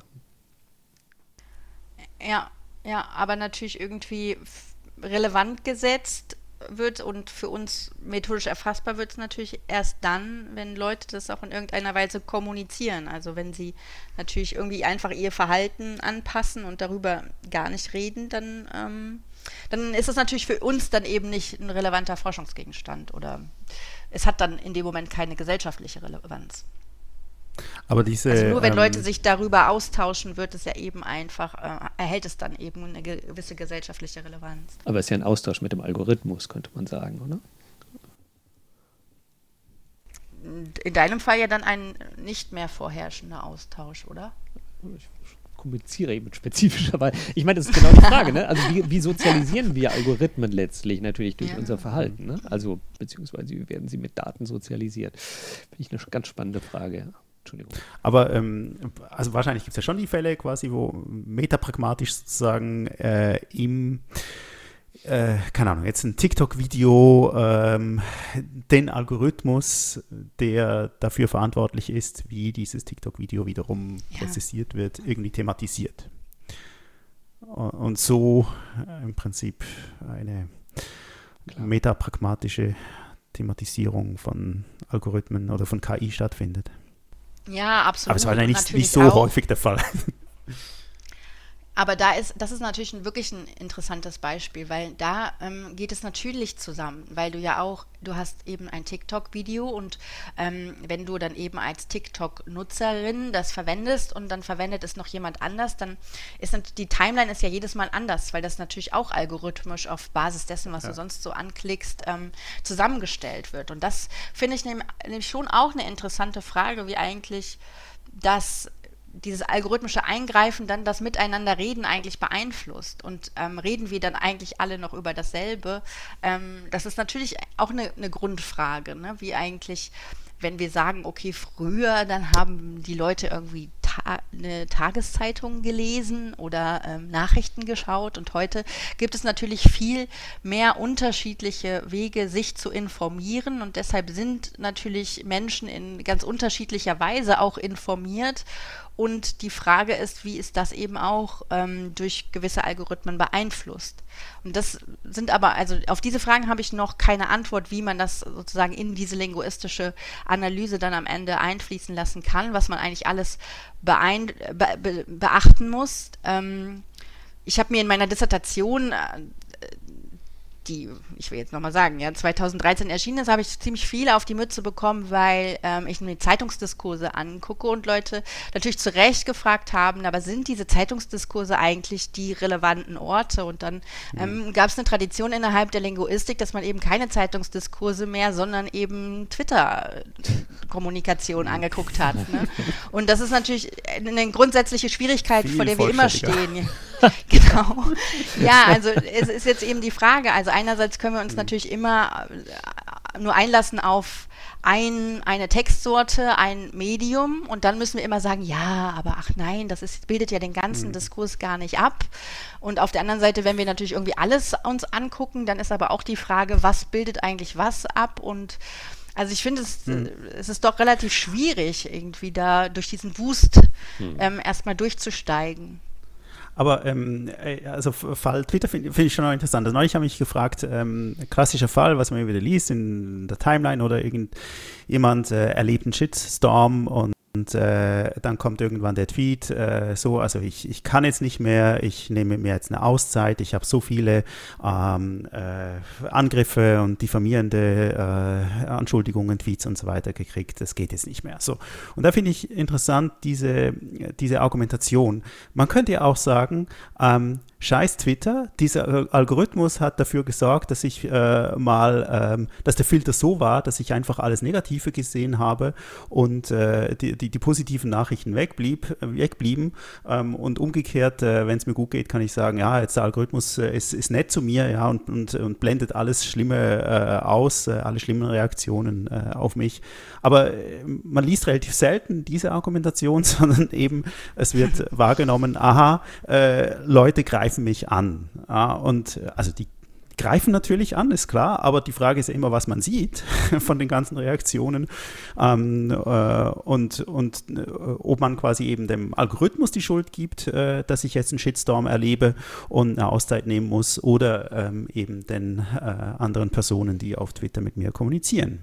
Und das wären ja vielleicht so Beispiele, wo man gucken kann, ähm, wie wird überhaupt KI thematisiert oder ähm, wird sie überhaupt thematisiert und als Grund gesehen für ein bestimmtes Verhalten oder einen bestimmten Effekt, den ich äh, erlebe? Ja, stimmt. Wäre, wäre auch eine interessante Fragestellung. oh Gott, so viele Fragen. Ja, ich, ja. ja, ja. Nein, also nein, nein, nein. Wir, reden, wir denken hier nur gemeinsam nach. Ich auch. genau. Sollen wir noch mal ein bisschen genauer in äh, KI, in Romanen und Populärkultur äh, reinschauen vielleicht? Weil ich glaube, das äh, sind ja noch mal so ein paar Narrative, wo wir, mhm. wo auch so ein paar Sachen noch mal sichtbar werden, die wir jetzt gerade schon angesprochen haben.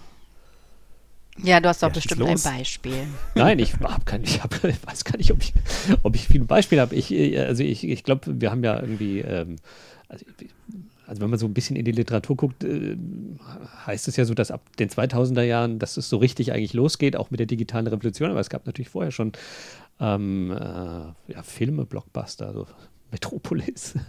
1968 äh, erschien dann 2001 der Space Odyssey, oder? Wo sich der Computer quasi mhm. ähm, gegen die Mannschaft, der Bordcomputer gegen die, gegen die Mannschaft äh, auflehnt. Ähm, Blade Runner, ähm, was übrigens auch äh, auf einen Roman von 1968 oder eine Erzählung äh, äh, von 1968 zurückgeht, äh, Do Androids Dream of Electric Sheep, äh, wo es eben um die Frage geht, echt oder, äh, oder Simulation. Also etwas, was wir vorhin schon, schon, schon ausgiebigst diskutiert haben. Ja, genau diese Frage, was ist eigentlich das, was den Menschen unterscheidet von, ähm, von dem Android? Ähm, und dann natürlich die Terminator-Reihe, die hast du vorhin schon angesprochen. Ähm, aber ähm, also ich glaube, man kann grundsätzlich eigentlich unterscheiden zwischen irgendwie zwei unterschiedlichen KIs, nämlich irgendwie die Körper-KI, also die verkörperte in einem ähm, in einem humanoiden Roboter und zum anderen eben die, die, die, pff, ja, weiß nicht, die, die allgegenwärtige KI, die Hyper-KI, ja, die eben nicht an den Körper gebunden ist und ähm, aber versucht eben die Kontrolle über die Menschen zu erlangen. Ja, und ich glaube, ähm, also diese, äh, die begegnet uns eben auch, weil die Körper-KI ist uns, glaube ich, sichtbar, die ist irgendwie greifbar, während die Hyper-KI, also wie jetzt beispielsweise eben das, was nur am Beispiel Twitter oder an Filter-Algorithmen, äh, die wir vielleicht versuchen zu umgehen oder sowas, weiß ich nicht, ähm, äh, oder Empfehlungsalgorithmen, die sind uns vielleicht eben gar nicht präsent, ja, die merken wir nicht, ähm, aber die steuern mhm. eben doch ähm, ein, ein, gutes oder ein Teil unseres digitalen Lebens. Ja, während die Körper-KI, mit der äh, können wir uns immer auseinandersetzen. Und ähm, ich habe so den Eindruck, also dass, dass man diese beiden Arten unterscheiden kann. Sind das zwei typische Orte, an denen, oder das eine ist eben keine, die Hyper-KI ist eben kein Ort, aber äh, würdest du sagen, das sind äh, Orte, die man oder die ihr euch diskursiv ähm, anschaut, oder deren diskursive Konstruktion ihr euch anschaut? Mhm, ja, auf jeden Fall. Ich äh, glaube, dass die Körper-KI tatsächlich noch ein bisschen präsenter ist. Ich mhm. ähm, glaube eben, das zeigt sich auch darin, und da gibt es diese total interessante Plattform, ich weiß nicht, ob ihr die kennt, Not My Robot, die ähm, identifizieren ähm, Bilder von KI. Also wenn jetzt eine KI-Konferenz ist oh, und ja, ja. die ist bebildert, dann wird die eben häufig mit so menschlichen Robotern ähm, bebildert. Und das ähm, erscheint mir doch wirklich ein vorherrschendes Konzept Konzept. Das hat sich auch gezeigt, weil ich jetzt natürlich auch Vorträge halte und ich habe eine PowerPoint erstellt. Und ähm, da ist es bei dieser neueren PowerPoint-Version so, dass man immer Designvorschläge bekommt. Und ich bekomme ständig irgendwelche weißen Roboterköpfe für meine Folien äh, vorgeschlagen, weil da der Ausdruck KI vorkommt. Ne? Also das ist auch wieder ein gutes Beispiel, wie KI einwirkt ähm, auf Kommunikation. Mhm. Und wenn ich jetzt also darüber nicht weiter nachdenken würde, dann wäre ich vielleicht dankbar und würde eben genau dieses Bild nehmen. Und ich glaube, das passiert eben auch relativ oft. Ne? Man nimmt ein Stockfoto und ähm, wenn man da KI eingibt, dann kommen eben oft weiße Roboter, Menschen auf blauem Hintergrund oder eine Hand, die ähm, einen Apfel hält oder so. Und ähm, so wird es dann immer wieder bebildert und ich glaube tatsächlich, dass das eben auch sehr großen Einfluss darauf hat, ähm, welche gesellschaftlichen Konzepte von KI vorherrschen. Und ähm, ich glaube, dass da einfach dieses, mh, mm, ja, dieser menschliche ähm, diese vermenschlichte KI im öffentlichen Diskurs doch die vorherrschende ist. Aber du hast recht, natürlich diese Hyper-KI, die sich gar nicht mehr in einem menschlichen Körper zeigt, die gibt es auch und die zeigt sich auch in Diskussionen. Ähm, aber wenn man jetzt wirklich mal sucht nach KI, könnt ihr selber Bildersuche nach KI oder sowas machen oder sucht mal Stockfotos, dann kriegt ihr meistens eben diese, also ist ja auch logisch, naja. ne? wie willst du denn eben naja. dieses nicht-menschliche äh, auch bebildern, aber trotzdem hat es natürlich Auswirkungen. Dabei ist die Hyper-KI eigentlich die, die, die logischere Form. Ne? Also wenn ich eine KI wäre, würde ich mir keinen hm. Körper suchen. Hm. oder nicht nur einen. hm. Ja. Entschuldigung. Ja. Also das fand ich ja immer lustig bei der ganzen Diskussion um äh, Außerirdische, wenn man sich dann grüne kleine Männchen vorstellt. Und äh, also ja, ich meine, ja. wenn es was gibt, ja, dann äh, wäre ja wahrscheinlich gerade der Witz, dass es eine ganz andere Form äh, hätte, oder der, der Drang zur, zur Visualisierung, zur Verkörperlichung ist nicht extrem. Ja. Ja, genau, aber das ist ja eben auch einfach ein sehr gutes Beispiel, wie eben Filme ähm, dann eben genau diese Vorstellung doch nachhaltig beeinflussen und Außerirdische eben doch immer wieder in ähnlicher Weise dargestellt werden, wenn sie irgendwie bebildert werden in einem Artikel oder ja. was weiß ich. Dann findet aber, man aber doch immer wieder ähnliche Visualisierungen. Genau, aber das dann eben, also du würdest ja sagen, dass eben diese Bilder wiederum äh, eben auch die Leute beeinflusst, die dann eben zum Beispiel äh, KI bauen und dann finden, ah, jetzt machen wir da einen Roboter und der, und der sieht dann so aus, wie es quasi die, die, die Filme vorher schon erfunden haben. Ja, irgendwie wird das gemacht. Also ähm, es gibt, wenn man sich diese humanoiden Roboter anguckt, ähm, die gebaut werden, dann sehen die oft aus wie die, die man aus Filmen kennt. Man nimmt jetzt vielleicht nicht unbedingt den Terminator, weil, aber es gibt ja eben auch andere, andere Beispiele. Ähm, und dann ist manchmal, glaube ich, geschieht das ganz bewusst, aber manchmal geschieht das vielleicht auch gar nicht mehr so ganz bewusst, dass man sich aber trotzdem fragen könnte, okay, warum hat man jetzt dem diese Gestalt gegeben? Ähm, in bestimmten Bereichen, also jetzt in, im Bereich der Pflegeroboter beispielsweise macht man sich natürlich sehr viel Gedanken darum, wie die Roboter am Ende aussehen sollen. Da, ähm, dass sie eben eine bestimmte Gestalt haben, damit sie von den betreffenden Personen auch in einer anderen Weise akzeptiert werden. Aber ich glaube, dass es auch manchmal ähm, also es erscheint mir so, als wäre es manchmal so, dass nicht alles im Detail reflektiert wird, sondern man baut einfach eine Art Roboter, den man halt kennt. Hm. Hm. Also ich habe hier einen Kollegen, der, der macht äh, göttliche Roboter. also der macht äh, Roboter, die äh, in ähm, ja, in, in, in Kontexten äh, der Verehrung ähm, metaphysischer Wesen äh, eingesetzt werden sollen. Also die äh, zum Teil selbst äh, divine äh, Merkmale haben sollen, angeblich. und äh, andererseits aber eben auch die ja, quasi als Medien fungieren, äh, um mit dem Divinen zu interagieren. So und äh, ist zunächst mal eher im Falle des, des, eines katholischen Roboters macht er halt eine Heiligenfigur. die ist halt angelehnt an eine Heiligenfigur. Aber er hat natürlich auch äh, japanische und da orientiert er sich eben auch an traditionellen Formen. Ja? Also ähm, sind jetzt natürlich, könnte man sagen, gut, das sind auch Narrative, ne? ähm, die wir da haben. Also das heißt irgendwie Heiligengeschichten oder die Heiligen sind natürlich sozusagen ikonografisch äh, aus bestimmten heiligen Erzählungen äh, hervorgegangene kulturelle Entitäten und insofern eben auch natürlich irgendwie populär konstruierte Formen, die dann eben äh, robotisch aktualisiert werden. Das ist tatsächlich äh, ähnlich, ne? Finde ich einen ganz, aber einen ganz wichtigen und interessanten Punkt, den du reinbringst, weil ähm, ich jetzt auch gerade ähm, mich immer wieder dabei ertappe, wie man natürlich immer diese eurozentristische Perspektive einnimmt ähm, und natürlich das nicht auf alle Teile der Welt wahrscheinlich in gleicher Weise zutrifft, ne, wie eigentlich KI und, ähm, und Roboter konzeptualisiert werden. Also ich habe auch eine Kollegin, Anne Burkhardt, die ähm, ist Filmwissenschaftlerin, die ist auch am Red AI und die guckt sich zum Beispiel eben auch ähm, ja, Filme des globalen, des sogenannten globalen Südens an, um auch zu gucken, wie unterscheiden sich da vielleicht auch bestimmte Konzeptualisierungen, ne? wenn man das ja oft einfach so ähm, ja, als, als überall gleich ansetzt und das ist natürlich nicht der Fall. Und das wäre jetzt interessant, wie eigentlich die ähm, Vorstellung, also welche Art von ja, popkultureller Prägung eigentlich dein Kollege dann hat und woran der sich vielleicht orientiert, was dir vielleicht dann aber gar nicht so bewusst mhm. ist.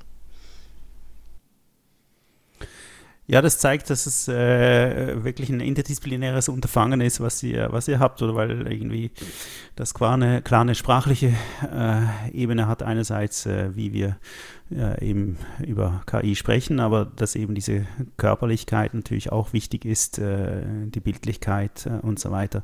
Aber umgekehrt ist es natürlich auch so, dass, also, ähm, dass ich glaube schon auch, dass, also dass KI-Diskurse unterlegt sind natürlich eben mit diesen also oder ja mit diesen populären Narrativen, ja. oder? Also dass man irgendwie eigentlich ja schon sehen kann, dass, dass also KI-Diskurs eben nicht von KI äh, oder von dem, was real möglich ist, mit künstlicher Intelligenz äh, geformt werden, sondern eben, dass darunter eigentlich beispielsweise eben Disaster Porn liegt, also irgendwie ähm, Erzählungen vom Untergang. So. Ja, also das sind, äh, wenn, wenn man sich Matrix anschaut, dann ist es natürlich genau das. Es geht nicht um KI. Ja, es ist kein Film, der, der sozusagen KI getrieben ist, sondern es ist ein Film, der erzählt halt eine ganz normale ähm, äh, ja, also eine ganz normale Geschichte quasi, die wir auch sonst eigentlich kennen, äh, nämlich eine Auflehnung gegen etwas, äh, das übermächtig ist äh, und ein Freiheitskampf und äh, äh, der wird halt realisiert mit Hilfe von KI, ja. Aber, also, oder sozusagen KI ist Teil der Erzählung, aber es ist im Prinzip eine Desastergeschichte, ja. Genauso irgendwie, äh, keine Ahnung, also, ich weiß nicht, 2001 A Space Odyssey hat man so diese Idee vom, vom Frankenstein-Komplex, ne? Also so der Mensch, der in der Lage ist, ähm, faustisch vielleicht geradezu sich selbst zu übersteigen und ähm, Leben zu kreieren, äh, das sich aber womöglich gegen ihn wendet. Ja? Ähm, also ich, ich finde irgendwie so, ähm, wir tun immer so, als, als sei diese, äh, diese populärkulturelle AI-Erzählung, als seien die AI getrieben, also im Sinne von dem, was AI kann und das, was AI in unserer Gesellschaft tut oder bedeutet. Aber das stimmt gar nicht, sondern ich glaube eher, dass es ähm, so ist, dass es sozusagen diese, diese Narrative sind, die sich dann eben KI so weit weiterspinnen, dass sie ins Unrealistische gesponnen werden. Aber genau das wirkt dann eben wiederum auf unser Verständnis von KI zurück.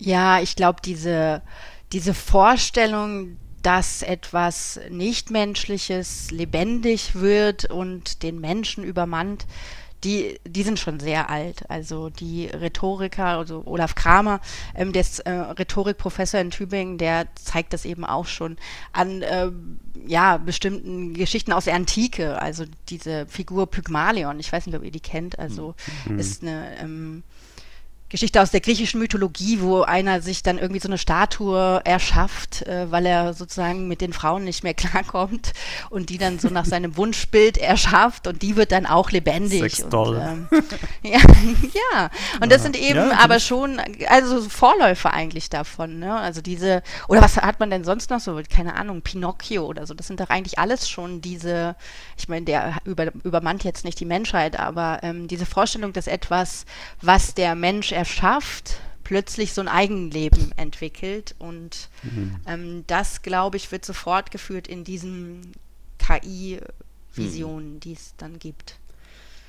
Aber was mich schon noch wundernehmen würde, ist, wie die, die Rezeption dann von solchen äh, Filmen, Büchern und so weiter, Geschichten sich auch ändert. Also äh, nur als persönliche Anekdote, ich habe neulich äh, Matrix äh, wieder geguckt äh, mit den Kindern. Ja. 1999 ist der, glaube ich, erschienen. Und äh, ich hatte dann so vage Erinnerungen daran, natürlich schon so der generelle Plot und so. Und dann ist mir aber das erste Mal aufgefallen, ähm, dass eben, glaube ich, wirklich KI, Artificial Intelligence und so weiter fällt als, als Schlagwort irgendwo im Dialog und so. Und dass mir das aber eigentlich, dass ich das quasi damals, als ich den irgendwie früher geguckt habe, gar nicht eben als KI wahrgenommen habe, sondern eher so, wie Joachim das vorher gesagt hat, äh, ja, okay, es ist halt irgendwie zwar schon Computer und so und irgendwie eine generierte Welt und dann äh, muss man sich dagegen auflehnen und so, aber dass es jetzt quasi KI generiert ist, eine KI dahinter ist und so weiter, das war mir damals gar nicht so wirklich bewusst. Und jetzt, okay, kann sein, dass einfach nur mir das so geht, aber ich kann mir schon auch vorstellen, dass quasi zeitlich etwas passiert ist und dass man heute diesen KI-Aspekt vielleicht ähm, anders sieht oder ähm, ja, ähm, als, als das vor 20 Jahren der Fall war. Ja, das glaube ich auch. Also ich glaube das absolut, mhm. dass es jetzt oft einfach dann also oft wird ja auch genau das ausgesagt ähm, von DiskursteilnehmerInnen. Okay, Science Fiction ist jetzt real. Also früher ja, hat man es ja, irgendwie genau. dann schon als einfach so einen Film äh, wahrgenommen und jetzt wird es real, weil man jetzt eben dann ähm, tatsächliche Roboter ähm, vorgeführt bekommt oder eben diese KI-Systeme. Deepfakes sind ja auch sowas, mhm. wo äh, Menschen mhm. total überrascht sind, ähm, was möglich ist mit Deepfakes und was interessanterweise dazu führt, dass ähm, oftmals noch mehr in Frage gestellt wird, äh, wenn also es sich zum Beispiel nicht um KI-generierte Videos handelt, dass denen eben Authentizität abgesprochen wird. Und ich glaube, das resultiert auch teilweise daraus, dass man diese KI-Systeme ein Stück weit überschätzt. Hm. Ist so eine Übergeneralisierung, die passiert, die, die, die ja auch, glaube ich, äh, für Verschwörungstheorien total wichtig äh, sind, dass man dann halt sagt, ja, ja, also mein technisch ist sowieso alles möglich und das ist ja sowieso alles nur simuliert und, und so weiter. Das liegt natürlich auch daran, dass man irgendwie so ein generelles, also dass es in Teilen der Gesellschaft ein generelles Misstrauen gibt ähm, gegenüber bestimmten, ja, äh, politischen Instanzen beisp beispielsweise, aber eben weil es zu diesen Deepfakes kam und die sind ja auch teilweise wirklich gut, ne? es gibt ja irgendwie diesen Deep Tom Cruise auch auf TikTok, also da mhm. wird Tom Cruise imitiert. Man kann schnell drauf kommen, weil es ein sehr junger Tom Cruise ist, aber es ist wirklich gut gemacht und Leute ähm, übergeneralisieren das und das führt dann manchmal dazu, dass also auch, ich meine, ganz ähm, praktische Beispiele kamen ja auch teilweise aus, ähm, aus dem Krieg in der Ukraine, wo teilweise ähm, Leute bestimmten Videos von Zelensky ähm, Authentizität abgesprochen haben. Ne? Aber auch in ganz anderen Bereichen. Also es gab auch zum Beispiel dieses Xavier Naido Entschuldigungsvideo, das fand ich ganz interessant, ähm, der sich also entschuldigt hat für seine Abkehr vom richtigen Weg und gesagt hat, dass er, er schämt sich dafür oder er entschuldigt sich dafür. Ich glaube, er entschuldigt sich dafür, hat er tatsächlich eigentlich nicht gesagt. Aber ähm, also er hatte eben gesagt, dass er seine Meinung geändert hat und ähm, Leute haben das eben nicht geglaubt und haben gesagt, okay, es handelt sich um ein Deepfake sehr wahrscheinlich, weil ähm, das also eigentlich bricht mit einer gewissen Vorstellung, die man, die man beispielsweise von Verschwörungstheoretikern hat. Und da liegt natürlich eine gewisse Gefahr drin, wenn sich das also verstärkt, das Misstrauen in die Echtheit von Videos, dass also wenn Olaf Scholz mhm. ähm, eine Ansprache hält, Leute erstmal hinterfragen, dass das äh, wirklich echt ist. Also auf Twitter gab es teilweise Tweets, dass bestimmte Politiker wahrscheinlich gar nicht mehr leben und mhm. ähm, Biden beispielsweise und es eigentlich immer nur Deepfakes sind, die man dann in ähm, im Fernsehen oder äh, auf Social Media sieht. Den Spitznamen Scholzomat, den gibt es schon länger als es KI gibt, würde ich fast so. sagen. Aber, aber, nein, aber ich, ich wollte noch sagen, ähm, dass es natürlich meiner Meinung nach auch daran liegt, also diese Überschätzung von KI liegt natürlich auch daran, dass sie erstens in diesen populären Darstellungen immer diesen magischen Aspekt hat. Ne? Also man hat irgendwie so den genialen einzelnen Hacker. Und ich sage jetzt, ich benutze jetzt absichtlich irgendwie die männliche Form, aber es gibt natürlich auch andere Beispiele. Ne, also äh, denken wir an mhm. Ex Machina beispielsweise, äh, die Person schafft sozusagen etwas Neues äh, und das hat irgendwie sowas, es hat eben was Magisches, ja, es ist, ist irgendwie so diese, ähm, ja, also etwas, das sozusagen für den normalen Menschen nicht erreichbar ist, das äh, die Grenzen dessen, was möglich ist, äh, erweitert äh, in einer Weise, die wir für nicht möglich halten. Ja? Und äh, aber genau so tritt aber natürlich auch Forschung oft auf. Ja? Also das dürfen wir ja nicht vergessen. Ja. Also wenn man ja. Äh, Forschende sieht äh, da, oder wenn man heute Vorträge hört, Entschuldigung, wenn ich das sage, oft leider auch aus der angewandten Informatik, dann finde ich, dann sind die eben oft tatsächlich so, dass sie im Wesentlichen sagen, was können wir denn heute alles Tolles? Ähm, und weniger ähm, eine kritische Perspektive äh, und auch ähm, eine kritische Reflexion und eine Re Reflexion dessen, was man eigentlich nicht kann äh, und wo die Grenzen sind. Äh, das fehlt meistens. Und ähm, ich verstehe das natürlich, dass äh, in Situationen, in denen man seine Forschung verkaufen muss, ähm, ist das natürlich äh, und, und auch natürlich, ich meine, äh, es gibt eine nationale KI-Strategie und so weiter. Also das ist natürlich schon irgendwas, wo sehr viel Geld äh, ähm, in das System kommt und das kommt auch nur dann, wenn man es eben gut verkauft. Und äh, da, da, spielt dieser Aspekt eben dieses Könnens, dieses Überwindens von traditionellen Grenzen halt doch auch eine große Rolle in der Selbstinszenierung. Ja, da sprichst du einen ganz wichtigen Punkt an. Ich glaube, das hat tatsächlich ganz viel damit zu tun, dass ähm, WissenschaftlerInnen ihr Kommunikationsverhalten grundsätzlich natürlich überdenken müssen. Und das ist aber eben auch ähm, ja, also man sieht das ja auch im Bereich der Klimaforschung beispielsweise, dass Klimaforschende äh, wirklich ein Problem haben, wenn sie Unsicherheiten kommunizieren, weil sie dann äh, von der hm. Bevölkerung häufig ähm, gar nicht mehr ernst genommen werden. Und das ähm, bei denen, glaube ich, oft so ist, dass sie versuchen, das zu vermeiden, damit sie überhaupt gehört werden. Ne? Und ähm, es hat sich so ein bisschen etabliert, dass Wissenschaft immer so, ja, sich selbst eigentlich sehr positivistisch inszeniert ne? und eigentlich sagt, okay, wir haben jetzt hier die, die Wahrheit und vermitteln die ähm, euch und das ist natürlich auch ein Problem, das stimmt, aber das ist auch kein leicht zu lösendes Problem. Also mehr kritische Stimmen aus der Informatik äh, fände ich schon manchmal hilfreich, ja. Ja, das stimmt. Also mhm. sind natürlich verschiedene Forschungspraktiken, die ineinander greifen, genau was du angesprochen hast. Ne? Man will dann eben diesen Zuspruch haben, weil der eben notwendig ist, dass dann eben noch mehr Geld fließt und so diese ganzen Mechanismen, die spielen da ineinander und die ähm, haben eben auch ganz großen Einfluss auf wissenschaftliche Kommunikationspraktiken. Aber vielleicht auch, wenn man das jetzt bestimmt, also dass eben doch bestimmte Fächern ähm, bestimmtes Selbstverständnis haben und sich in einer bestimmten Art Art und Weise präsentieren, dass vielleicht manchmal tatsächlich auch ähm, gewisse kritische Äußerungen nicht, nicht schlecht wäre. Ja, da gibt es noch viel zu tun und äh, es ist äh, gut, dass ihr dieses Projekt äh, habt. Äh, und ähm, ja, ich weiß nicht, vielleicht ähm, sollten wir langsam zum Schluss kommen unseres äh, Gesprächs. Ich habe jetzt auf jeden Fall sehr viel Stoff zum Nachdenken. ja, ich auch, du. Habt ihr Leseempfehlungen für unsere Hörer oder für uns? Ähm, ja. Ich habe noch einen Lesetipp von ähm, meinem Kollegen Markus Gottschling, der ähm, ähm, mir einen Text zukommen lassen hat, der ist schreiben lassen von Hannes Bajor, Texte zur Literatur im Digitalen. Und ähm, da ist es ist das auch nochmal aufgegriffen, was wir hier auch besprochen haben. Also wo eigentlich ein bestimmtes Unbehagen gegenüber künstlicher Intelligenz und algorithmischen Systemen kommt und ähm, ja, ähm, wie eigentlich auch das Selbstverständnis des Menschen durch ähm, Kunst geprägt ist. Das finde ich einen ganz interessanten Text, den werde ich dann unten verlinken. Noah, hast du eine Leseempfehlung?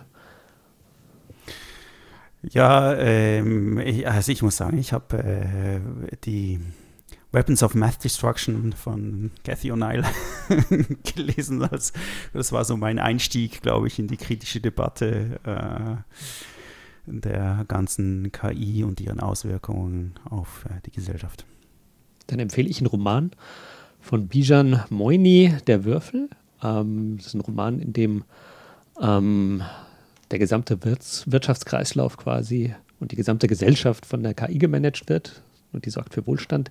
Es gibt den Wettlauf der Systeme ein bisschen. Ähm, die Verbraucherinnen, äh, das ist wichtig, zahlen mit ihren Daten. Und die Hauptfigur äh, ist ein Gaukler, jemand, der sich also versucht, äh, der, ähm, der Berechnung durch, den, durch die KI zu entziehen, indem er ähm, immer würfelt bei jeder Entscheidung. Und äh, in, ich glaube, es ist ganz, ganz interessant, ähm, äh, diesen Roman sich mal vor dem Hintergrund unserer Diskussion nochmal äh, zu vergegenwärtigen. Ja, dann äh, danken wir dir sehr herzlich, Nina, dass du dabei warst bei unserem Podcast. Vielen Dank, ich, Gespräch. Ich danke euch, das hat sehr viel Spaß gemacht. Vielen Dank, dass ihr mich eingeladen habt. Und bis zum nächsten Two-Word Podcast.